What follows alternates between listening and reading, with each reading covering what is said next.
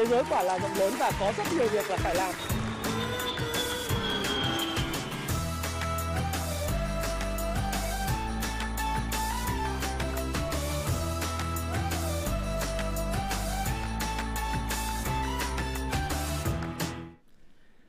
Hi, xin chào tất cả các bạn. Chào mừng các bạn đã quay trở lại với channel của Thái Phạm và 10 rưỡi ngày hôm nay, Chủ nhật. Thay vì là 10 rưỡi ngày thứ bảy với ngày hôm qua thì ờ, tôi có di chuyển cộng với lại cái mạng, mạng wifi và internet nó không có ổn định. Thành thử ra là cái livestream vào ngày thứ bảy đã được chuyển sang cái ngày Chủ nhật. Xin chào ờ, Trung Đỗ, Nguyễn Thi, ờ, Thơ và Nhạc, Lê Trung Hiếu, Lương Trung, Khánh Nhã, Thái Hải Thanh và Tùy Tâm, Tiến Hoàng. Chào Quốc Bảo, Quang Minh, Anh Đạt, Thanh Tùng và Khải. Minh Hiếu, xin chào Ken Hiếu. Rồi chào Nguyễn Hoàng Tùng. Ờ, chào khu đô thị Nam A Sóc Trăng nhá. Rồi, chào Đào Trai Quốc. Nhiều anh em quá. Tổng chào tất cả mọi người. Chào Lê Trí. Rồi thì ờ, ngày hôm nay thì chúng ta sẽ uh, nói về cái câu chuyện đấy là quá trình thắt chặt tiền tệ bắt đầu ở tất cả các ngân hàng trung ương trên thế giới, đặc biệt là ngân hàng trung ương lớn 4 trên 5 ngân hàng trung ương lớn trên thế giới thì hiện đã quá trình uh, bắt đầu cái quá trình thắt chặt tiền tệ. Thì cái điều này nó đã phản ứng như thế nào trên tất cả những cái thị trường vốn, nó gọi là equity market, bao gồm cả thị trường cổ phiếu, thị trường uh, trái phiếu, rồi chúng ta cũng thấy sang cái thị trường tiền ảo, tiền tiền số, crypto market và cả cái thị trường bất động sản nữa. Đấy, thì nó sẽ ảnh hưởng như thế nào và cách của chúng ta sẽ hành động như thế nào? Thì hôm nay trong cái livestream ngày uh, ngày chủ nhật tôi cũng sẽ chia sẻ với các bạn điều này và các bạn trước khi chúng ta bắt đầu các bạn nhớ like dùng cho Thái Phạm 890 con người. À, các bạn vào hoặc những bạn sau thì các bạn nhớ like dùng cái video này các bạn nhé xem lại. Có thể chia sẻ cái video này cho những người mà bạn nghĩ rằng cái video sẽ mang lại cái hiệu quả về mặt kiến thức cũng như là về mặt thông tin à, có hữu ích cho những cái người mà nhận cái video bạn chia sẻ. Và trước khi bắt đầu video này thì tôi có một tuyên bố trách nhiệm mà bất cứ một cái video nào của tôi Ờ, đó là gì? Video này thì không có mục đích khuyến nghị các bạn mua bán bất cứ một loại tài sản tài chính nào. Tất cả chúng ta đều trên 18 tuổi rồi và hãy lắng nghe có chọn lọc và tham khảo để ra quyết định đầu tư của mình bạn nhé. Bởi vì uh, tất cả những quan điểm ở đây đều là quan điểm mang tính chất cá nhân của Thái Phạm và Thái Phạm nói thật với các bạn là hoàn toàn có thể sai nhưng sẽ góp thêm các bạn những góc nhìn về vấn đề liên quan đến đầu tư tài chính, quản lý tài chính cá nhân hay là những cái hoạt động khác mà bạn có quan tâm. À, xin chào tất cả bạn như vậy. Rồi, à, tôi thì à, cũng không bị sốt rét đâu, mặc à, chút xíu vest vào cho nó đẹp trai xíu và nhiều người nói là đợt này à, anh formal à, thì formal nó cũng có cái thú vị của nó đúng không? Xin chào nhà đất Biên Hòa. Thì bây giờ chúng ta à, tiến hành nói cái câu chuyện này. Thứ nhất là tại sao à, chúng ta lại thấy là cái quá trình thắt chặt tiền tệ của các quốc gia tôi lại nói là bắt đầu là bởi vì hiện tại cái câu chuyện về lạm phát nó là một cái câu chuyện lớn ở trên thế giới. Tất cả những cái đất nước, những quốc gia phát triển mà các bạn nghe nhiều rồi, đấy là Đức hiện nay lạm phát gần 10%, Anh trên 10% rồi, đúng không? Rồi Mỹ là 8,6%. Đấy, rồi tất cả những cái quốc gia mà đang phát triển kém phát triển thì cái vòng xoáy lạm phát cũng đang là một cái vấn đề lớn thì chỉ có một số các quốc gia hiện nay do cái quá trình mà mở cửa vì cái đại dịch Covid-19 chậm hơn những quốc gia đang phát triển à, đã phát triển khác. thí dụ những quốc gia ở Đông Nam Á thì chúng ta thấy là dự báo về lạm phát lạm phát năm 2022 nó vẫn còn tương đối là thấp. À, mặc dù vậy thì cũng đã cao hơn do rất nhiều so với lại cái à, lạm phát mục tiêu của các ngân hàng trung ương các quốc gia này. Thí dụ như theo dự báo gần đây nhất ngày hôm qua tôi mới nhận được ấy, thì dự báo của HSBC là ngân ngân hàng Hồng Kông Shanghai dự báo lạm phát của Thái Lan năm 2022 thì có thể lên tới là 5,2%. Singapore thì dự báo là lạm phát lên tới 5% năm 2022. Philippines thì dự báo là 4,6%. Indo là 3,9%. À, Việt Nam là 3,5% và Malaysia là 3,2%. Sở dĩ Malaysia là có dự báo lạm phát thấp là bởi vì cái uh, Malai là một quốc gia xuất khẩu dầu mỏ rất là lớn và họ có thể duy trì chính sách hỗ trợ dầu mỏ và sản xuất được dầu mỏ. Thành thử ra là cái giá năng lượng và giá xăng ở Singapore à, ở Malai thì nó khá là thấp dẫn đến là cái lạm phát của Malai nó ở cái mức là à, thấp nhất dự, được dự báo ở ASEAN. Và nhìn chung như vậy thì các bạn thấy là ở châu Âu, ờ, ở Đức thì bị ảnh hưởng bởi cuộc chiến ờ, Nga và Ukraine. Rồi các bạn cũng thấy rằng là ở Pháp ở Ý, ở Tây Ban Nha, à, tất cả những quốc gia mà ở châu Âu có lệ thuộc vào cái nguồn cung năng lượng à, từ khí đốt của Nga, rồi cái nguồn lương thực thực phẩm, à, đặc biệt là ngũ cốc của Ukraine thì cũng đã bị ảnh hưởng rất là lớn. Ở Anh thì người ta đã chủ động nâng lãi suất lên từ rất sớm, sớm hơn cả trước ngân hàng trung ương Mỹ Fed, đúng không? Cục dự trữ liên bang Mỹ thế mà tôi hay gọi là ngân hàng trung ương thì bản chất nó là ngân hàng trung ương thôi. Nó chỉ gọi là Fed, đấy thì chúng ta cứ hiểu như thế. Và ở Mỹ thì chúng ta cũng thấy rằng là lạm phát lên 8,6% và những cái thông điệp của ông Powell cũng cho thấy rằng là cái thông điệp mang tính chất rất là diều hâu. À, thông điệp mang tính chất diều hâu của ông cùng với lại những cái thành viên trong hội đồng à, kinh hội đồng FOMC đấy thì đều cho thấy là sự thay đổi chính sách 180 độ so với những gì mà chúng ta từng nghe một tháng hoặc là một tháng rưỡi trước đây. Thí dụ như trước đây là ông ta chỉ nói rằng là chúng tôi chỉ tăng tối đa một lần là 0,5% thì cái cuộc họp vào ngày 15 tháng 6 vừa rồi đã cho thấy rằng là mọi thứ đều có thể thay đổi. Đấy, mà người ta tăng một phát lên 0,75% một lần. Theo dự báo của các chuyên gia, trong đó là các cái chuyên gia kinh tế và những cái ngân hàng đầu tư lớn, trong đó thì tôi đặc biệt chú ý tới dự báo của Goldman Sachs. Goldman Sachs là một cái ngân hàng đầu tư lớn và uh, nếu các bạn theo dõi Goldman Sachs và kênh Thái Phạm trong một thời gian dài, cụ thể là từ tháng 3 năm 2020 trở lại đây ấy, thì các bạn thấy rằng là những dự báo của Goldman Sachs đều là trở thành uh, sự thật. Và thực tế ra thì là Goldman Sachs đã uh, nói chung là dự báo là không trượt phát nào. Đấy, một cách nôm na là không trượt phát nào từ 2020 đến thời điểm này kể về mặt là giá vàng, giá dầu, thị trường chứng khoán uh, hay là đến bây giờ đến chính sách tiền tệ. Họ cũng là người đầu tiên uh, không biết là có tay trong hay không Đấy. hoặc cái thông tin nội bộ gì không nhưng mà dự báo cực kỳ là chính xác. Ừ, tôi không có cố gắng thần thánh hóa Goldman Sachs nhưng mà rõ ràng là những cái chuyên gia kinh tế của Goldman Sachs và những người đầu tư lớn của Goldman Sachs đợt này rất là chuẩn trong vòng 2 năm trở lại đây. Họ nói là đầu tiên trước khi mà thị trường còn đang chưa biết ngơ ngác về câu chuyện là Fed sẽ nâng lãi suất là 0,75% thì họ là người đứng ra tuyên bố luôn là sẽ tăng 0,75%. Thị trường ngỡ ngàng, sau đó thì Fed Rate Monitor Tools mới update là 0,75%. Cái tỷ lệ mà trước đây chỉ là có 0,25 thì bây giờ cái lúc mà trước ngày 15 tháng 6 nó tăng lên đến 0,9 mấy phần trăm là sau cái tuyên bố của Goldman Sachs và một loạt những cái nhà đầu tư gọi investor gurus khác rồi bây giờ họ dự báo rằng là đến 15 à đến tháng 7 này trong kỳ họp là lập tức là sẽ tăng tiếp 0,75% nữa.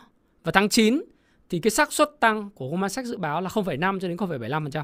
Tức là các bạn thấy chính sách tiền tệ của Fed là cực kỳ giật cục và trở nên diều hâu hơn rất là mạnh.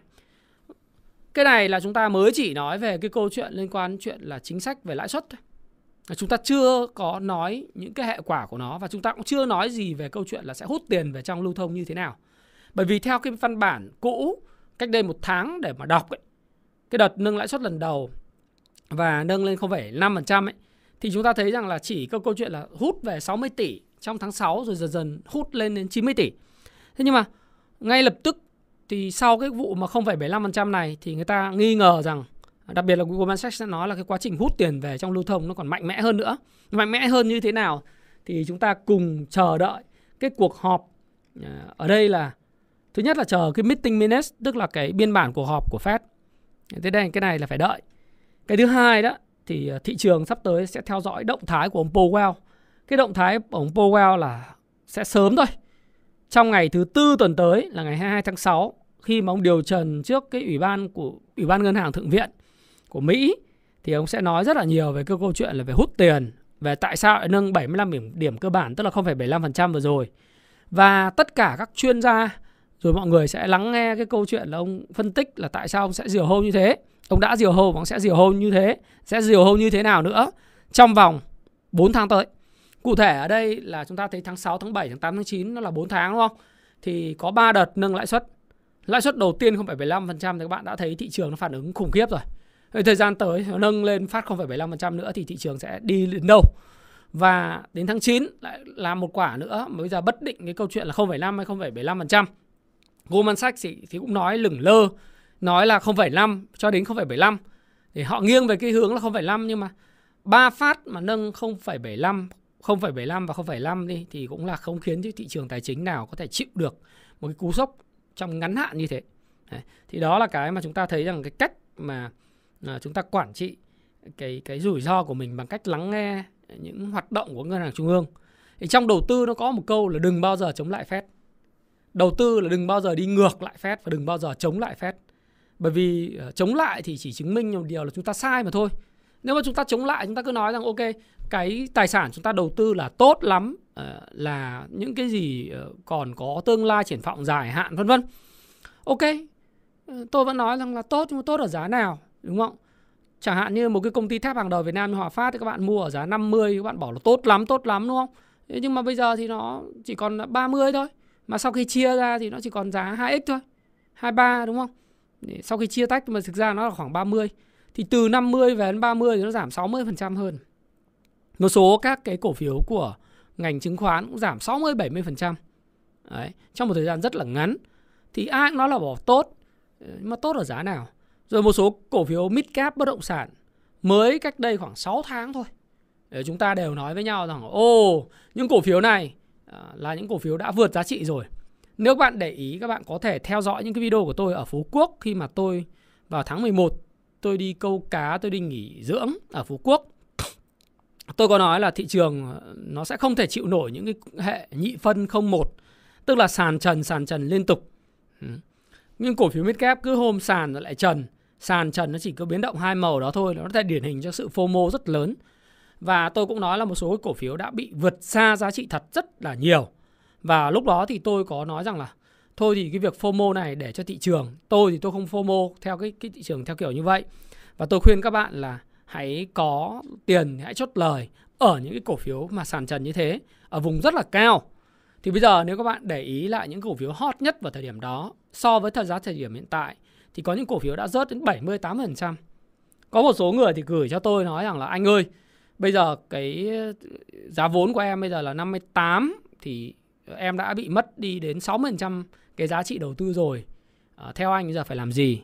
Thì có những bạn thì gửi cho tôi thực ra gửi messenger thì xin lỗi bạn là tôi không thể khuyên các bạn được nhưng mà tôi cũng có đọc cũng chia sẻ lại với bạn nếu bạn có nghe cái kênh của tôi thì bạn nói là bạn đầu tư 6 tỷ rưỡi à, vào một cổ phiếu nóng vào cái thời điểm tháng 12 sau đó kéo qua tháng 1 Đấy, nó rất là nóng và 6 tỷ rưỡi này bạn all in full margin. Thì bạn bây giờ bạn đưa cho tôi một cái tài khoản chỉ còn khoảng 900 triệu thôi thì bây giờ 900 triệu thì làm thế nào? Hả anh? Thì bây giờ em có lên cắt, nên cắt lỗ không hay là em tiếp tục gồng? Và cái chu kỳ bây giờ bạn mới để ý đến cái chu kỳ kinh tế. Bạn mới nói rằng lãi suất mới là vấn đề này, cái vấn đề kia thì theo anh thế nào? Chứ bây giờ bạn mất đi một phần ờ, gọi là 6 phần 7 cái tài sản của bạn bạn mới hỏi tôi. Thì thú thật với bạn, bây giờ tôi khuyên các bạn bán mà cắt lỗ ở thời điểm này nhỡ bán xong nó tăng lên thì đúng là tôi là tội nhân, đúng không? Cái thứ hai là cũng là tham khảo nhau thôi, nhưng mà rõ ràng là những cái hoạt động mà chúng ta quản trị, rủi ro kém mà chúng ta chống lại những cái chính sách của ngân hàng trung ương thực ra là không bao giờ tốt, không có tốt một tí nào. Vì ờ, không ai lo cho các bạn tài khoản của các bạn bằng chính các bạn cả. Không ai mà đi mà ừ, nói với lại câu chuyện là ừ, tức là nói sao nhỉ? Không ai chịu trách nhiệm tài chính cá nhân của bạn, bằng chính bạn và gia đình bạn chứ còn vào tất cả những lời khuyên khác chỉ là những sự, sự tham khảo mà thôi thì câu chuyện xảy ra rồi thì cũng phải là xảy ra rồi mới nói mà các bạn có thể search lại kênh của Thái Phạm từ cái thời điểm mà tháng 11 tháng 12 thậm chí tháng 1 tôi vẫn nói rất nhiều về cái hệ nhị phân này.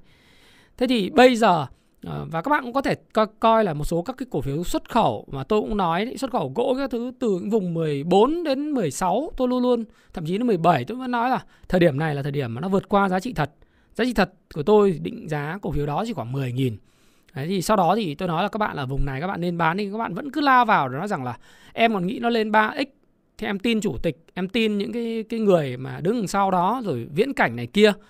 Thì thực tế ra thì cũng không có chia sẻ được nhiều bởi vì uh, tôi thì tôi cũng không thể giải thích với các bạn tại sao tôi lại tôi lại nói với bạn như vậy.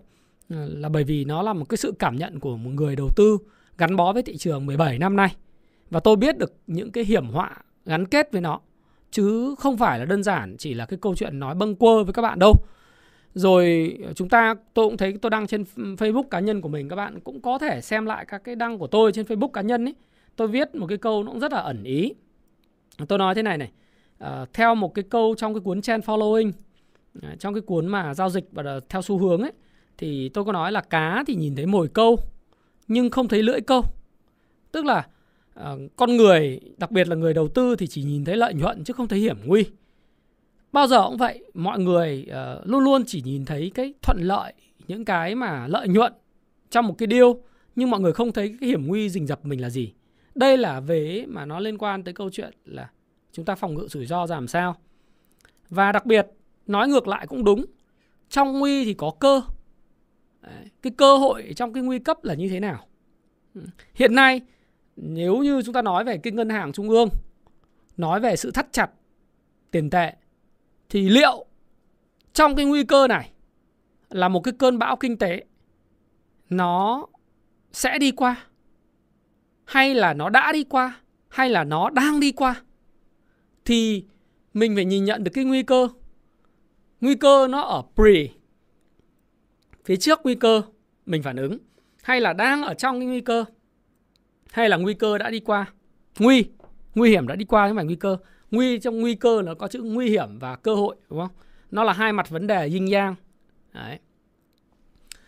thì việc mà mình nhìn thấy nguy hiểm thì đồng thời mình cũng thấy cái cơ hội. Cái cơ hội ở phía trước, nhưng cơ hội đã là bây giờ hay chưa? Thì tí nữa chúng ta sẽ cùng phân tích. Đấy. thì tôi thì tôi nghĩ rằng là nếu anh em thấy nó là cơ hội thì anh em đã vào bắt đáy và vào tiền thế còn tôi thì tôi thấy là cái cơ hội nó nằm ở phía sau cái cơn bão này, thì tôi chưa vào tiền. Chứ không phải lúc nào tôi cũng nhìn mọi thứ, mọi vấn đề bằng cái con mắt gọi là đen thùi lùi. Xấu xí. Đúng không? tiêu cực. Không phải vậy. Chúng ta nhìn, tôi có thích cái câu nói như này này, và tôi cũng hay nói với các bạn, đặc biệt là về phát triển bản thân và một số bạn trẻ đấy là chúng ta nhìn kể cả chính sách tiền tệ hay những gì xung quanh cuộc sống của chúng ta. Chúng ta nhìn nó bằng một cái ánh mắt trong suốt. Một cái ánh mắt nhìn sự vật đúng như nó là. Không tệ hơn nó sẽ là hoặc đang là và cũng không tốt hơn hiện tại và hiện trạng của nó. Tức là cuộc đời này không bao giờ chỉ có màu hồng, cũng chẳng bao giờ chỉ có màu đen thùi lùi. Cuộc đời này nó là một khoảng xám ở giữa. Tức là một sự vật nó vừa là màu hồng, nó cũng có thể là vừa là màu đen, nó cũng chả phải là màu trắng tinh khôi. Nó là mảng xám. Tức là trong nguy có cơ, trong hiểm họa thì có cơ hội đấy. Nhưng cơ hội là mồi câu thì cái lưỡi câu cũng là hiểm họa. Lợi nhuận luôn luôn đi kèm với rủi ro. Khi lợi nhuận cao hơn rủi ro thì mình đặt cược. Còn khi mà lợi nhuận thấp hơn cái rủi ro, tỷ lệ risk and reward nó cao thì chúng ta không đặt cược hoặc chúng ta không có đánh mạnh, chúng ta không có đầu tư mạnh. Thì tôi nghĩ rằng là bản chất của con người nên nhìn đúng sự vật như nó đang là chứ không phải là chúng ta muốn nó là tôi rất muốn nói chuyện với các bạn một cách luôn luôn là màu hồng bay bổng những cái khoản đầu tư của bạn vào nó sẽ tăng các bạn tiền lên tiền lên tiền lên, gấp thép lên, gấp thép lên, đúng không? Và bạn sẽ nhanh chóng giàu có, nhanh chóng từ nhà chung cư mua thành nhà biệt thự. Đấy. từ căn chung cư nhỏ có thể mua thành penthouse. Tôi muốn bạn là luôn luôn đi từ xe đạp lên xe máy xe máy lên xe hơi xe hơi lên xe hơi cấp cao hơn. Xe cấp cao hơn, mua thành du thuyền mảnh máy bay. Cá nhân. Có đúng không? Ai mà chả muốn như vậy tuy vậy cái quá trình đó nếu muốn đạt thành thì chúng ta phải trải qua vô số những cái thất bại. Chúng ta phải trải qua vô số những cái thử thách nó gọi là những cái ổ gà trông gai.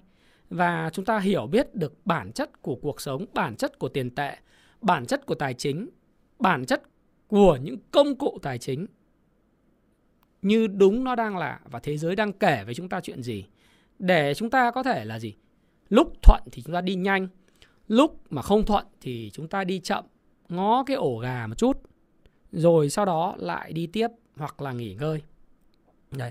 Đó là lý do tại sao tôi có chia sẻ với bạn là dạo gần đây bạn nhìn với tôi nói chuyện rất nhiều về những cái vấn đề lạm phát thắt chặt tiền tệ, những cái chính sách nó sẽ ảnh hưởng đến túi tiền của người dân, chi tiêu của các bạn, cách thức chi tiêu trong lạm phát làm sao, cách thức bảo vệ tài sản trong lạm phát như thế nào? Và tôi cũng sẽ có những cái lời khuyên mang tính chất ý kiến cá nhân của tôi đối với bạn. Không phải là bởi vì tôi nhìn thế giới một cách tiêu cực mà là bởi vì tôi nhìn thế giới đúng như bản chất nó đang là. Đang là thế nào thì tôi khuyên các bạn là như vậy. Còn dĩ nhiên sau cái chuyện mà nó xảy ra nếu chúng ta quản trị tốt rủi ro thì đến một cái mùa xuân hoa nở chúng ta lại tiếp tục cày cấy vun trồng và tiếp tục phát triển. Đúng không nào? Thì xuân hạ thu đông, con người luôn luôn phải trải qua bốn mùa ở đó trong một năm. Và con người chúng ta cũng vậy, có những mùa xuân, mùa hạ, mùa thu và mùa đông. Nó liên quan đến tuổi tác của chúng ta. Chúng ta cũng phải biết hành xử cho phù hợp ở từng cái mùa, ở từng độ tuổi. Trẻ tuổi thì phải rủi ro cao hơn. Già già như tôi thì có xu hướng là phòng thủ nhiều hơn. Những người trẻ không có mất gì, mất thì có thể làm lại được. Những người già như tôi mất thì không thể làm lại được, hoặc không thể là hoàn toàn làm lại được đó, năm nay tôi 40 rồi. Mất thì cũng làm lại khó đấy, không đơn giản. Thế thì khi mà chúng ta bàn những cái này thì tôi mong các bạn hiểu rằng là gì? Ở trong bối cảnh hoàn cảnh của bạn hiện tại, bạn đang cầm tiền hay bạn đang cầm hàng thì chúng ta đừng có ngồi vào đây để mà chỉ trích, mà chúng ta hãy lắng nghe, hãy tham khảo, cạn đục khơi trong để xem là ok, vậy cái chính sách thắt chặt tiền tệ đấy, vậy thì cái cơn bão nó đã đến chưa? Cái thứ hai là trong cái cơn bão đến thì chúng ta sẽ tìm ra cái cơ hội là gì? Cơ hội bây giờ hay là cơ hội sau này? Thì đó là cái mà lý do tại sao. Đấy.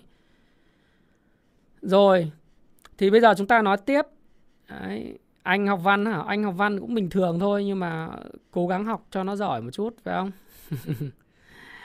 Thì bây giờ ấy, cái hiểm họa lớn nhất đó là cái chính sách tiền tệ thắt chặt của các quốc gia. Mà việc thắt chặt này nó dựa trên một cái vấn đề là lạm phát. Và đây là quan điểm thay đổi 180 độ so với việc bơm tiền trước đây và 180 độ so với thái độ rất là bổ câu tăng lãi suất nhẹ nhẹ. Bây giờ là tăng rất mạnh. Ngay cả một cái quốc gia mà lạm phát lớn cao nhất thế giới như là Thổ Nhĩ Kỳ đấy để xem xem là Thổ Nhĩ Kỳ bây giờ có chịu được cái mức lạm phát 70% hay không. Bởi vì lãi suất của Thổ Nhĩ Kỳ mặc dù bây giờ 14% nhưng lạm phát 70% thì vẫn làm cho lạm phát tăng vọt, đồng lira mất giá khủng khiếp. Hiện nay trong tất cả các cái quốc gia thì ờ, chúng ta thấy rằng là Séc ngân hàng trung ương nhỏ nhỏ đấy cũng tăng là 1% lãi suất ngày 2 tháng 6. Indo là tăng vào ngày 23 tháng 6. Mexico cũng tăng 0,75%. Ai Cập là tăng một cách khủng khiếp nhất là tăng 200 điểm phần trăm, tức là 200 điểm cơ bản, tức là 2% để kiểm soát lạm phát. Tức là cái hành động của ngân hàng trung ương quyết liệt thật sự. Và chỉ có một ngân hàng, đó là Bank of Japan Ngân hàng Trung ương Nhật Bản vẫn còn duy trì mức lãi suất rất thấp để mà hỗ trợ kinh tế Nhật Bản phát triển. Thì cái điều này nó liên quan tới một số các cái bạn mà ở Nhật Bản trong cái cộng đồng Nhật Bản hiện nay khoảng hơn 400.000 người và có rất nhiều người à, theo dõi kênh Thái Phạm và đầu tư. Các học viên của tôi ở Nhật Bản cũng đến vài chục người. Thì tôi cũng chia sẻ với các bạn như thế này. Là các bạn hỏi tôi là, thầy ơi, hoặc anh ơi, Bây giờ có nên cầm đồng yên Nhật hay không? Đầu năm đến giờ đồng yên Nhật là mất giá 16% so với đồng đô la Mỹ rồi. Và cái điều này thì có lợi gì cho Nhật Bản và có hại gì cho Nhật Bản khi mà ngân hàng trung ương Nhật Bản là cái ngân hàng trung ương lớn nhất trên thế giới hiện tại, vẫn duy trì cái chính sách bổ câu. Chúng ta thấy Fed ngân hàng trung ương Mỹ ha là diều hâu rồi. Anh Quốc banh ngập uh, England diều hâu rồi. ECB uh, ờ, ngân hàng châu Âu thời gian tới sẽ phải rất diều hâu. Úc diều hâu. Đấy, bây giờ còn mỗi anh Nhật Bản. Trung Quốc thì người ta đã diều hâu từ năm 2020. Bây giờ người ta bắt đầu nghĩ đến cái gói kích thích 5.000 tỷ nhưng mà thực sự là cái hiện này vẫn đang đếm cua trong lỗ thôi. Chưa biết thế nào. Tôi rất kỳ vọng là Trung Quốc kích thích 5.000 tỷ. Nhưng mà nó sẽ vi phạm cái cái việc mà chính sách thịnh vượng chung của ông Tập Cận Bình. Cho nên cứ phải đợi cái đại hội đảng cuối năm nay thì mới biết được là cuối cùng là Trung Quốc sẽ lựa chọn tiếp tục kích thích kinh tế hay là thắt chặt, hay là trung hòa, hay trung dung. Thế thì bây giờ còn mỗi Nhật Bản là duy trì chính sách bổ câu, thì cái hệ lụy làm sao? Khi mà các nước thu tiền về và nâng lãi suất, thì cái sức hấp dẫn của cái đồng tiền của các quốc gia nâng lãi suất đó lớn. Người dân sẽ có xu hướng là rút ra khỏi thị trường của các nước mà bản địa mới nổi đang phát triển để gửi tiền tiết kiệm hoặc là mua trái phiếu của các quốc gia mà rút tiền à, rút tiền vào trong lưu thông tăng lãi suất lên bởi vì nó hấp dẫn thế thì nếu mà như vậy đấy thì các bạn thấy rằng là cái đồng tiền quốc gia đó trở nên có cái nhu cầu cao và cái giá của nó lên cao thì trong quy luật kinh tế thị trường là gì? Khi một thứ có nhu cầu cao, giá nó sẽ cao. Cung và cầu thôi. Cung ngày càng ít đi, sau đó thì nhu cầu lại cao sẽ dẫn đến đẩy giá của các cái đồng tiền như là đồng bảng, đồng euro, đồng Mỹ, à, đồng đô la Mỹ, đồng đô la Úc. Đấy. Và những cái đồng tiền của các ngân hàng trung ương hút tiền đấy thì nó sẽ đẩy cái giá lên. Trong khi Nhật Bản thì cung ngày càng nhiều, nhu cầu thì ngày càng ít. Cho nên đồng tiền nó mất giá. Đồng yên Nhật Bản là mất giá 16% kể từ đầu năm đến nay. Mới trải qua gần 6 tháng đã mất giá 16%. Và nếu như trong thời gian tới tháng 7 Mỹ tiếp tục tăng 0,75%, châu Âu tăng, Anh tăng, tất cả các quốc gia khác tăng thì các bạn sẽ còn chứng kiến thấy đồng nhân à, đồng Nhật Bản ấy, đồng yên nó sẽ còn giảm giá thậm tệ nữa.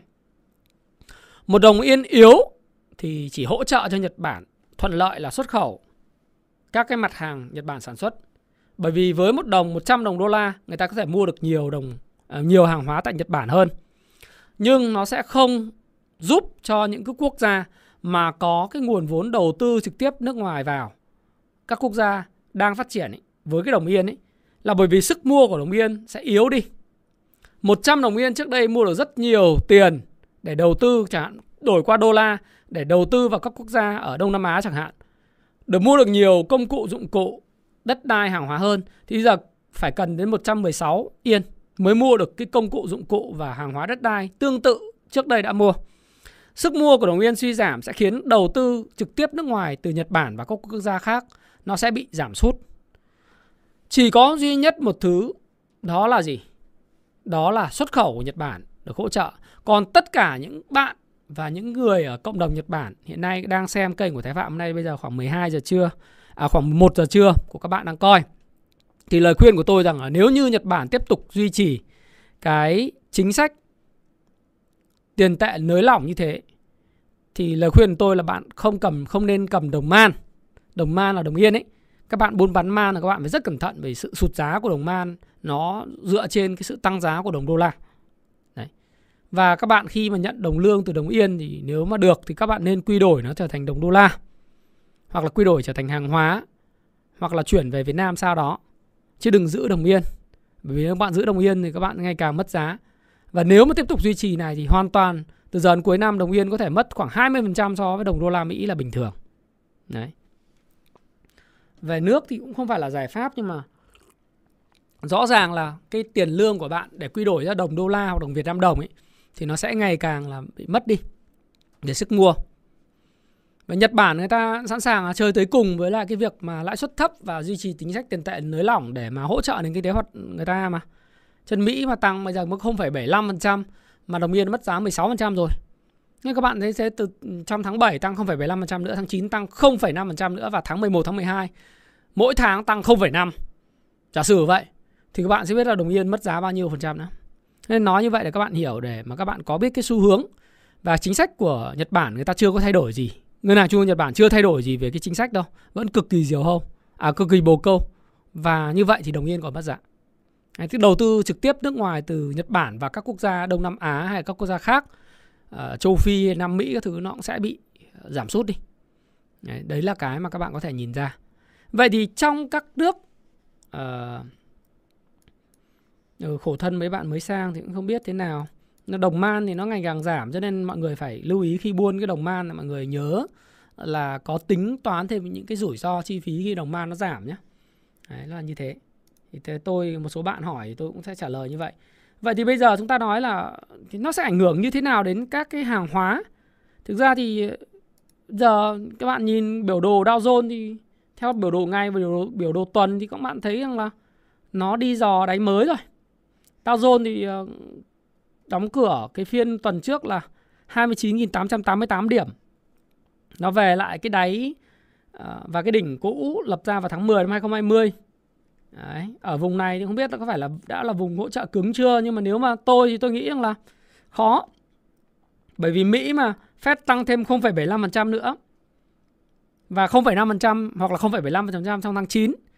Tháng 7 tăng 0,75 là chắc chắn này gần như bây giờ Fed Rate Monitor Tool của tất cả các cái công cụ thì bây giờ tôi xem cho các bạn xem là bây giờ tỷ lệ đó là bao nhiêu nhá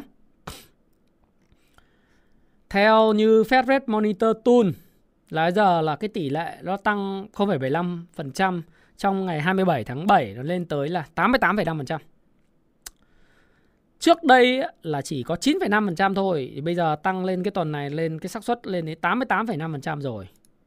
Đến tháng 9 quất thêm một cú năm nữa thì có phải là 2,75 cho đến 3, 3 3 chấm không? Thì là 76%, tức là riêng trong 3 tháng tới là Fed tăng như thế thì nó sẽ tăng lên mức là 2,75 3% và khả năng là tháng 11 tháng 12 quất lên khoảng tầm 3,5 3,75 để khống chế lạm phát nếu mà giá dầu vẫn ở mức cao thì rõ ràng là gì?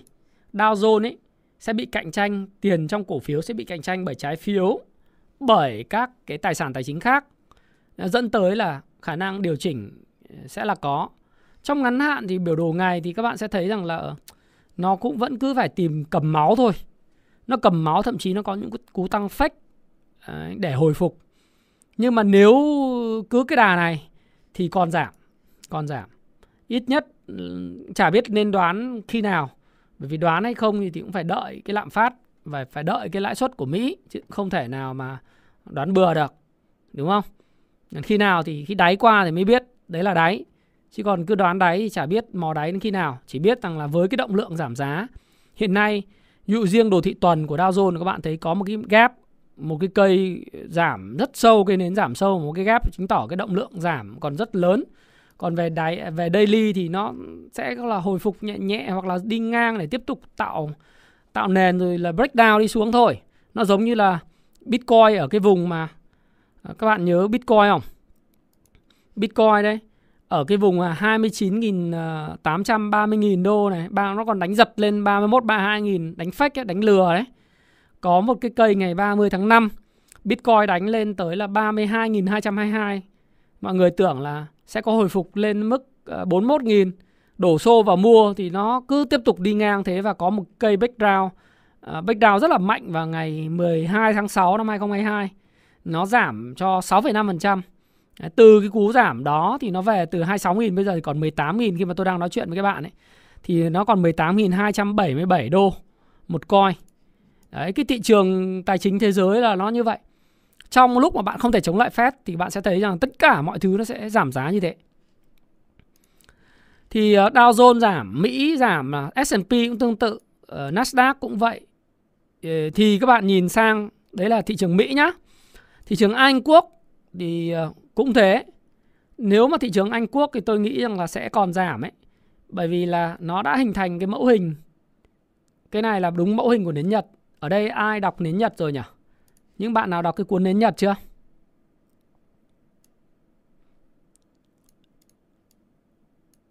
Đồng Hàn ấy, đồng Hàn cũng sẽ mất giá. Chia sẻ màn hình thì không được, cái này thì không không được. Ok, đọc cuốn nến Nhật rồi sẽ hiểu rằng là nếu các bạn xem UK 100 ấy thì à, các bạn vừa xem vừa học, nó tạo ra bốn cái đỉnh núi Mô hình nến Nhật nó rất xác suất rất là cao mà tạo ra mẫu hình là ba đỉnh núi ở theo cái daily á. Thì đã là mức giảm sẽ giảm rất là mạnh. Thì đây là mô hình bốn đỉnh núi mà bốn đỉnh núi ở đây thì cũng khá là căng. Nó hay là nếu mà theo Richard Wyckoff thì ở cái mẫu hình những cái mẫu hình này nó tạo những cái upthrust liên tục nó test lại. Nó đi trong một cái bốc mà cái bốc này ấy, mà không phá được. Thì bây giờ nó sẽ đến một cái giai đoạn nó gọi là breakdown. down à, breakdown. down đi xuống thì khả năng cao ấy là nếu mà ngân hàng trung ương Anh tiếp tục tăng lạm phát lên 10% như thế này thì nó sẽ tăng lãi suất thì khả năng cao là UK 100 cũng sẽ tìm cái cái cái đáy mới. À, chỉ số ừ, của Đức cũng giảm. Nhật Bản thì không nói rồi, Nhật Bản thì có lẽ là cũng sẽ tìm đáy mới rồi. Ờ, à, Kospi Hàn Quốc thì liên tục tìm đáy mới, liên tục dò đáy mới sau những cái đợt mà tăng điểm rất là mạnh năm 2020 2021 và phân phối đi ngang tạo những cái mẫu hình. Nếu các bạn xem cái mẫu hình mà của chỉ số Kospi uh, Kospi Index Composite Index ấy, mã của nó là KRX thì các bạn sẽ thấy rằng là nó tạo ra khoảng độ tầm 4 cái đỉnh núi tương tự như là UK 100. Nó tạo ra 4 đỉnh núi và sau khi nó tạo ra 4 đỉnh núi nó breakdown thì cái quá trình breakdown của nó là khá là khủng khiếp. Và khi mà breakdown như thế này thì nó sẽ còn tiếp tục dò đáy. Ừ. Sẽ tiếp tục dò đáy. Đấy là Hàn Quốc, Anh, Mỹ đều bị dính. Thế bây giờ sang một cái quốc gia khác mà có cái nền tảng tài chính khá là vững mạnh và được ưu ái trong chính sách với Mỹ là Ấn Độ. Thì ờ, nếu Nifty 50 là giống như VN30 ở Việt Nam mình ấy, nó là cái chỉ số mà hồi phục suốt từ tháng 3 năm 2020 đến giờ và nó cứ chỉ có uptrend thôi thì nó tạo ra cũng mô hình là ba đỉnh núi và bây giờ thì nó cũng đang dò đáy và tiếp tục tìm một cái hỗ trợ khi mà Ấn Độ cũng nâng lãi suất và thị trường chứng khoán không còn là cái favorite của người nhà đầu tư nữa thì nó cũng đang dò đáy. Nifty ờ, 50 mà tôi đang trao đổi với bạn nó là 15.293 điểm. Hiện nay ở Đông Nam Á thì chỉ có mỗi là uh, Indonesia Composite Index là còn tương đối là gồng được thôi. Nhưng mà đến thời điểm này thì là cũng mẫu hình hai đỉnh rồi. Hai đỉnh thì có thể test lại cái uh, đáy và 6.500 rồi lại vòng lên tạo thành mẫu hình bao đỉnh.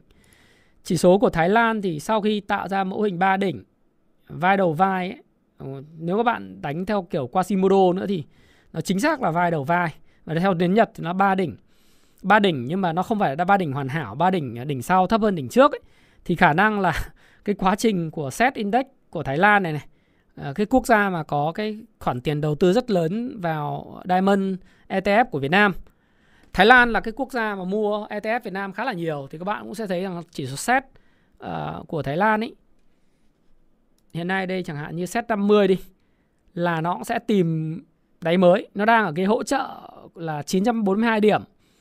Và cái cây nến của ngày thứ năm giảm rất mạnh thứ sáu thì hồi uh, giữ vững một tí xíu nhưng tôi nghĩ sẽ nhanh chóng là phá vỡ cái đáy cũ thôi. Thì nó cũng sẽ ảnh hưởng. Chúng ta nhìn thấy Thái Lan thấy Singapore Singapore 30 thì sao? Singapore 30 liên tục dò dò đáy mới. Như vậy thì có thể uh, summary lại ừ, một chút cho các bạn như thế này. Thì cái bức tranh ở đây mình mình nhìn thế giới giống như tôi nói bạn ấy mình nhìn thế giới theo cái cách nó đang là. Và nó sẽ là chứ không phải là cách mà mình muốn nó là. Đấy. thì bây giờ chúng ta thấy Mỹ Anh rồi uh, Nhật Âu. Ấn, Hàn, Thái, Indo Sinh đều cứ đi tìm đáy mới và dò đáy mới. Cộng với lại bây giờ Bitcoin cũng chưa biết đáy ở đâu. Ether cũng chưa biết đáy ở đâu. Mùa đông nó dùng đúng một cái từ là winter is coming là đúng luôn ấy. Winter coming và nó cứ coming mãi. Dân sọt thì cứ, nó cứ sọt thôi. Dân sọt uh, kiếm tiền được thì cứ sọt này. Khác gì Nuna lúc mà từ 111 đô sọt về 0,00 mấy đâu. Giờ sọt là chen cứ sọt thôi. Sọt thì lại cứ càng có côn mặt zin. Sợ thật luôn. Thì những cái thị trường này bây giờ nó cứ giảm. Mà trên thế giới nó giảm. Thì không biết là bây giờ các bạn bảo là bây giờ chúng ta nhìn như thế nào? Tất cả tài sản. Equity market crypto nó giảm. Hiện nay có một số bạn ở bên Mỹ thì cũng có cập nhật với tôi bạn tôi ở Dallas Houston uh, Austin Atlanta. Đấy, thì ờ, có một số bạn ở uh, Orange uh, County của Ca nhưng mà Cali ấy thì cũng nói là bây giờ cái thanh khoản và cái giá nhà bắt đầu nó cũng, cũng bắt đầu xì hơi rồi. Đấy, trước đây câu chuyện chỉ có năm trước nói chuyện với bạn ấy năm trước hoặc năm rưỡi gì đấy là cũng chia sẻ là chúng nó chúng rất là lớn. Vì chúng nó đi mua đất các thứ ấy, lúc đấy giá nhà nó cứ tăng vòn vọt lên. Hạ tầng đầu tư các thứ của Joe Biden tổng thống Mỹ ấy, nó cứ tăng vòn vụt lên. Năm rưỡi. Đấy, khoảng năm rưỡi. Nó tăng vòn vụt lên thì thì cứ mua là chúng. Đấu thầu cũng như Việt Nam ấy đi theo những cái hạ tầng.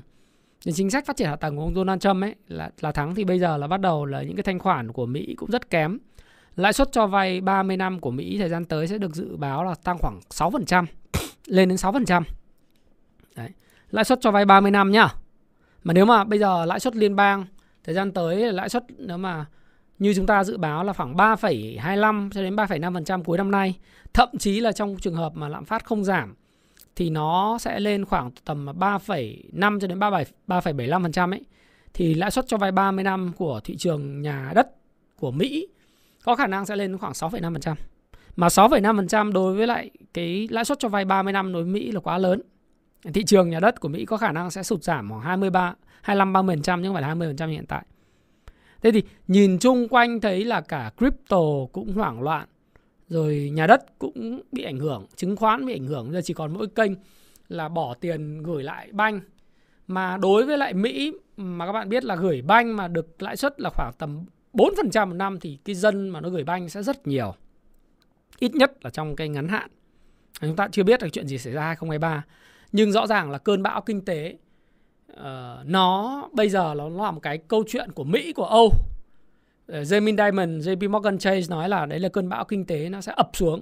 Các các cái doanh nghiệp là phải cắt giảm ờ, nhân sự, cắt giảm chi tiêu rồi do doanh thu không ổn định này vân vân. Nó mới chỉ là cái dạng sấm chớp gió thổi thôi, mây đen thôi. Còn chưa ập đến thực sự.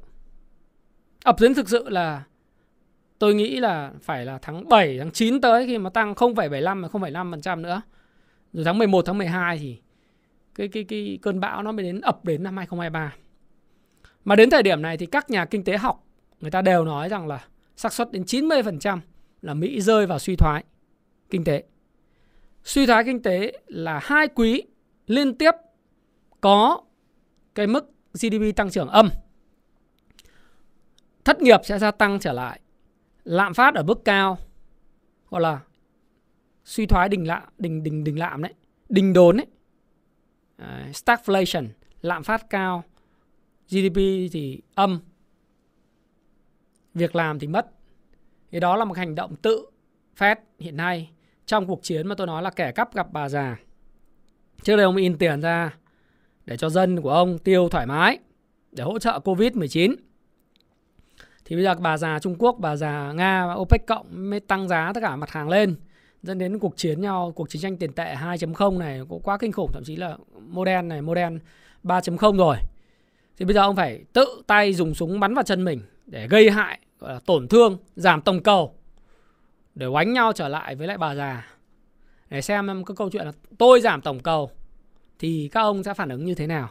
Thì trước mắt là chúng ta thấy rằng là cái cơn bão này, bởi vì tôi nhìn, nói chung tôi nhìn cuộc sống và chính sách theo như cái nó đang là, chứ không có tệ hơn nó cái nó đang là và nó sẽ là, để để mình có cái cách phản ứng thôi.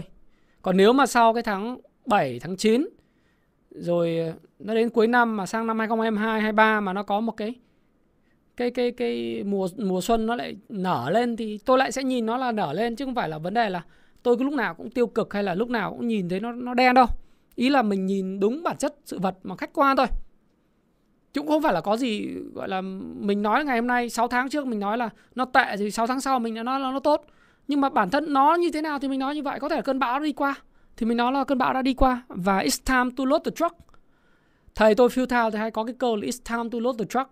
Ờ, đó là thời điểm mà bạn chất kho chất chất hàng lên kho xe xe tải của mình. Thế còn nếu mà bây giờ mình offload tức là mình coi như là mình mình giải phóng hàng tồn kho đi hàng hóa đầu tư cũng là tồn kho thì hoặc đi vào giai đoạn ngủ đông hoặc là phòng thủ thì it's time to upload the truck thế thôi. Nhìn đúng bản chất sự vật đó như thế. Đấy, cơn bão thì chúng ta thấy rồi. Nó đang tạo mây đen và tạo sấm chớp đi đùng thôi. Gió gió lạnh nổi lên rồi ít nhất phải qua cái đốt tháng 7 và tháng 9 này để chúng ta xem là cái chuyện gì sẽ xảy ra. Đấy. Là như thế đã. Thế tất cả thị trường nó bây giờ đều bị ảnh hưởng từ bất động sản đến crypto market trên toàn cầu. Chả riêng gì thị trường phát triển và thị trường đang phát triển hay thị trường kém phát triển cả. Đúng không? Thế bão giá nó không trừ ai và chính sách ngân hàng trung ương các nước thậm chí các bạn thấy ngân hàng trung ương Ai Cập tăng 2%, 200 điểm cơ bản, Séc tăng 100 điểm cơ bản. Úc lần đầu tiên nâng lãi suất sau 15 năm đúng không?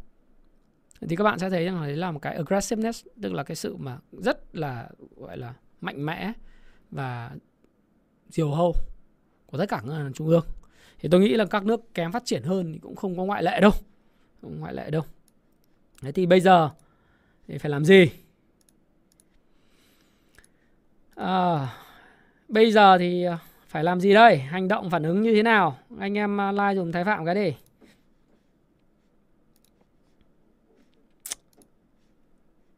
Ngân hàng Thụy Sĩ cũng là nâng lãi suất đấy. Lần đầu tiên sau 15 năm phải không? Đúng rồi, em nói đúng, Đỗ Cung Minh. Úc cũng nâng lãi suất. Thì bây giờ phải làm gì? Thì như cái video của tôi có chia sẻ với các bạn ý, trong cái TikTok sharing uh, trên cái kênh video ngắn của tôi. Thì tôi nói là thôi thì như thế này. Mình không bao giờ định vị mình là một cái uh, một cái cây cổ thụ. Mình định vị mình. Nói chung mình định vị là cây cỏ thì cũng hơi tiêu cực. Đúng không? Nhưng mà thực ra mình là cỏ cây thôi. Mình định vị mình nếu mà người quân tử thì là trúc. Còn không thì thôi mình lấy hình tượng cây tre của Việt Nam. Cây tre sở dĩ sao nó chống được bão? Bởi vì nó đoàn kết, Nó mọc theo bụi. Cái hình tượng cây tre của Việt Nam rất là hay. Nó đoàn kết với nhau. Nó mọc theo từng bụi, từng khóm. Và cái cành nhỏ nó đan xen lẫn nhau. Cái thứ hai nó rất là linh hoạt Và mềm dẻo. Không? Thì gió bão thứ nhất là đoàn kết, cái thứ hai là nó nó cũng xuôi theo cái cái, cái hướng gió. Chứ nó không có đi ngược lại và chống cự lại hướng gió. Bão tố đi ra thì cái cây tre, cây trúc nó sẽ uốn theo cái chiều gió. Nhờ vậy, nhờ đoàn kết và nhờ uốn theo chiều gió mà nó tồn tại và trường tồn. Tre của Việt Nam thì là hình tượng gắn kết với lại những lũy tre làng để văn hóa với tính cách con người Việt Nam kiên cường, sự đoàn kết, kể cả chuyện đấu tranh chống giặc ngoại xâm đúng không? Thì đối với lại cái cái cái bão tài chính thì tôi nghĩ rằng là dùng cái hình tượng cây tre cũng rất là hợp lý. Nghĩa là các bạn hãy thuận theo cái thời thế ờ, và các bạn hãy hãy hãy xuôi theo nó, đừng làm những cây cổ thụ quá to.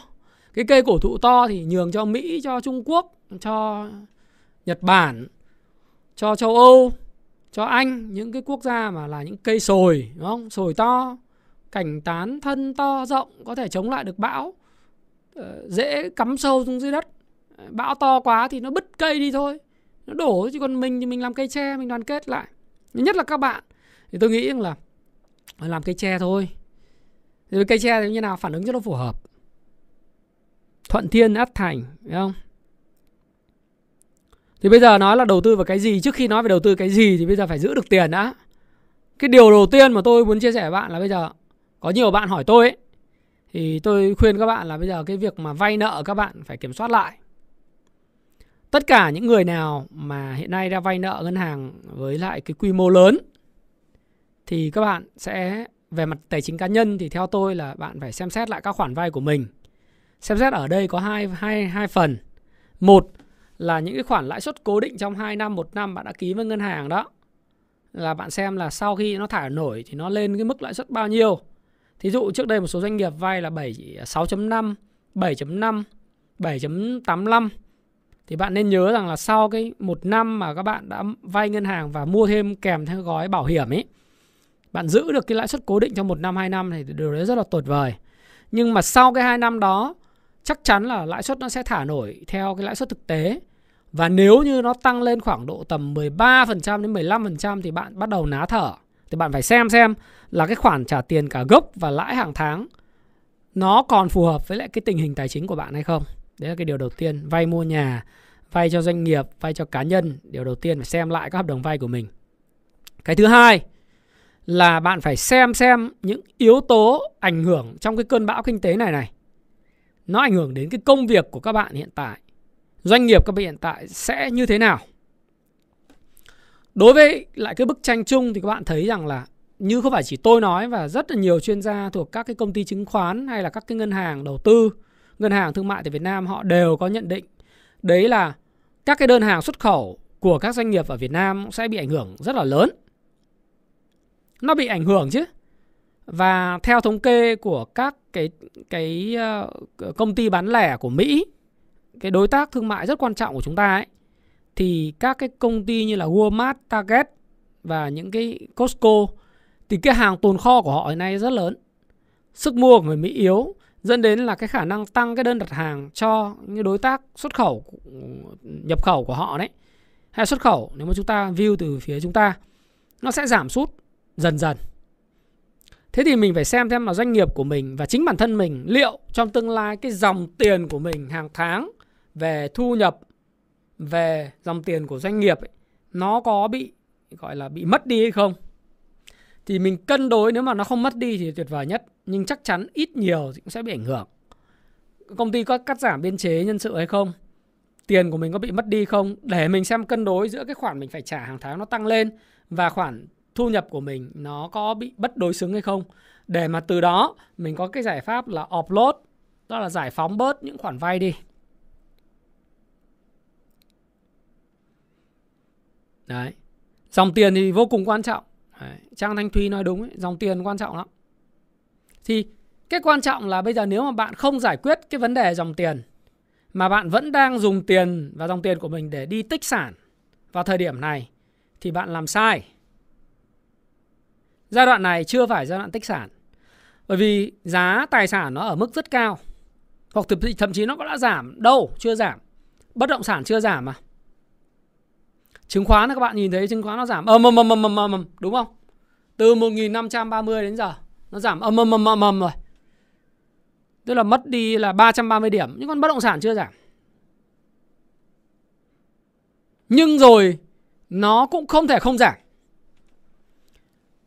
Bởi vì, Thứ nhất là khi mà không có thanh khoản Và người ta vay nợ thì người ta buộc phải bán Và tìm cách cắt lỗ thôi các bạn nhớ lại cái câu chuyện của uh, Tôi cũng chia sẻ ở đây thì là vì là câu chuyện đăng trên báo rồi.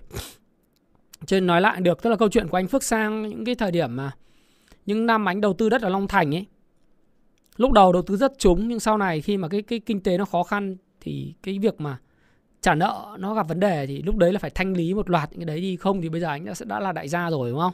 Ờ, chứ không phải là cái người mà mà lại bị nợ nần. Thì lúc đầu thì anh rất là đại gia nhưng vấn đề là thời điểm thôi cũng giai đoạn này không phải giai đoạn tích sản. Bởi vì những cái giá cả ở những cái cái cái tài sản kể cả cổ phiếu kể cả là là crypto hay là thị, thị trường ờ, bất động sản thế nó là mức cao mình tích sản mức cao mà khả năng nó cả mất giá thì mình tích làm gì? Nhiều bạn cứ hỏi tôi là thầy ơi bây giờ em cứ có hai ba chục triệu năm chục triệu trăm triệu tháng theo thầy nên mua cái cổ phiếu nào để mà tích sản? Em đầu tư dài hạn. Nhưng mà vấn đề bạn phải hiểu rất rõ là gì?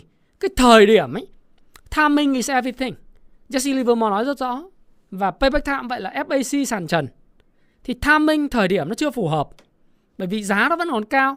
Cái thứ hai là bây giờ bạn mua đất thì chẳng hạn như như bây giờ đất thì nó cứ, nó cao thế thì bạn tích vào làm gì? Trong khi bạn thừa biết là có những người rất liều, vay ngân hàng, cắm nhà, cắm cửa. Họ dựa trên một cái giả định là thu nhập của họ sẽ không bị ảnh hưởng trong tương lai.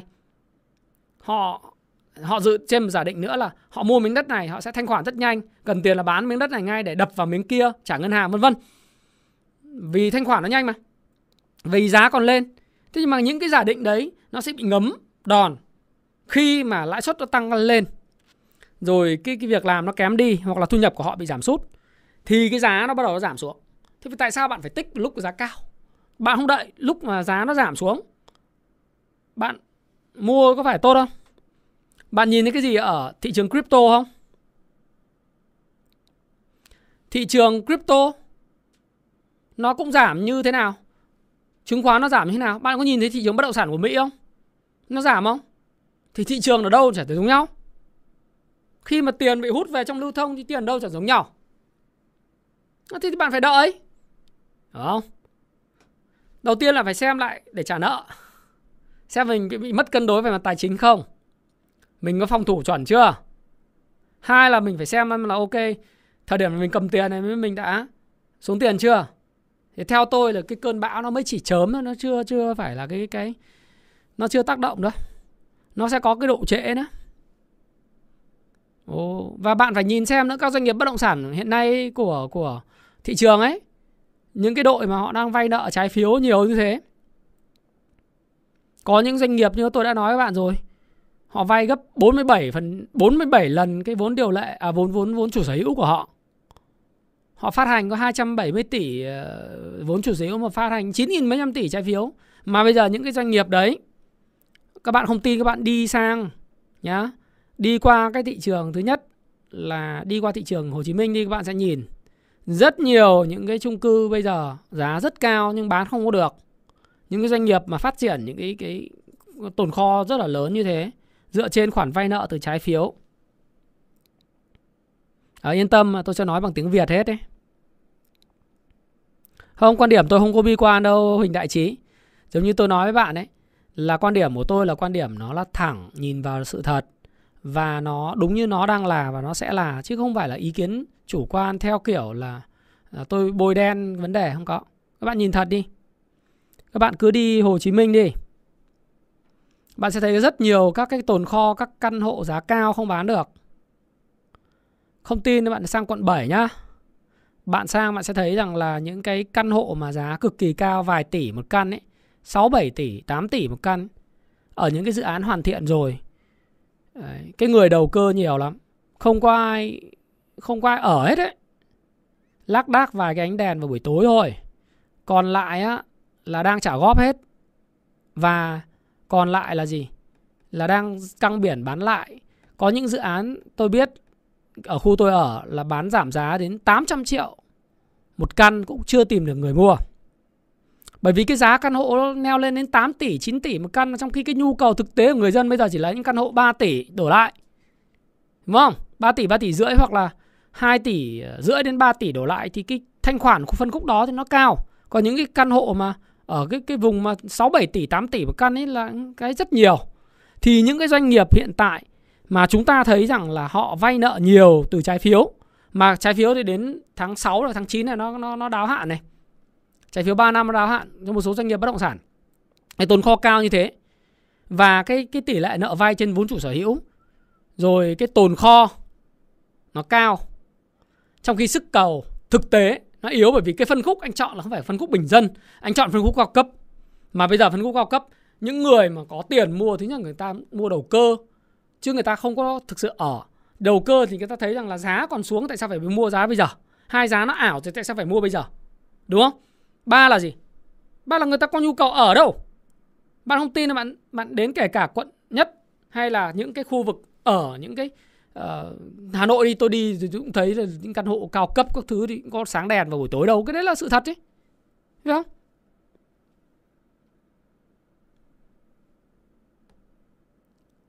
Thì nó sẽ phải xuống. Xuống phải đợi chứ.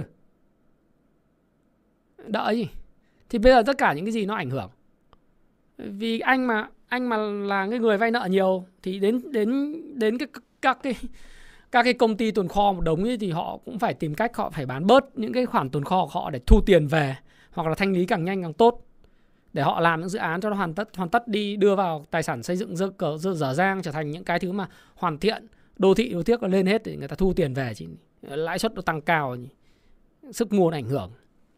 Cái đợi chứ. Đây là, đấy là đấy là theo cái quan điểm của tôi. Quan điểm của tôi.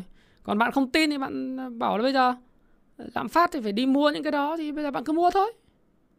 Bạn mua thôi. Giống như là bạn đã từng nói với tôi lạm phát thì phải mua uh, cổ phiếu đầu tư công cổ phiếu uh, xây dựng rồi cổ phiếu thép hay gì đó thì bạn thấy là vấn đề là câu chuyện là hoàn nó về mặt lý thuyết là đúng. Nhưng mà giá nào?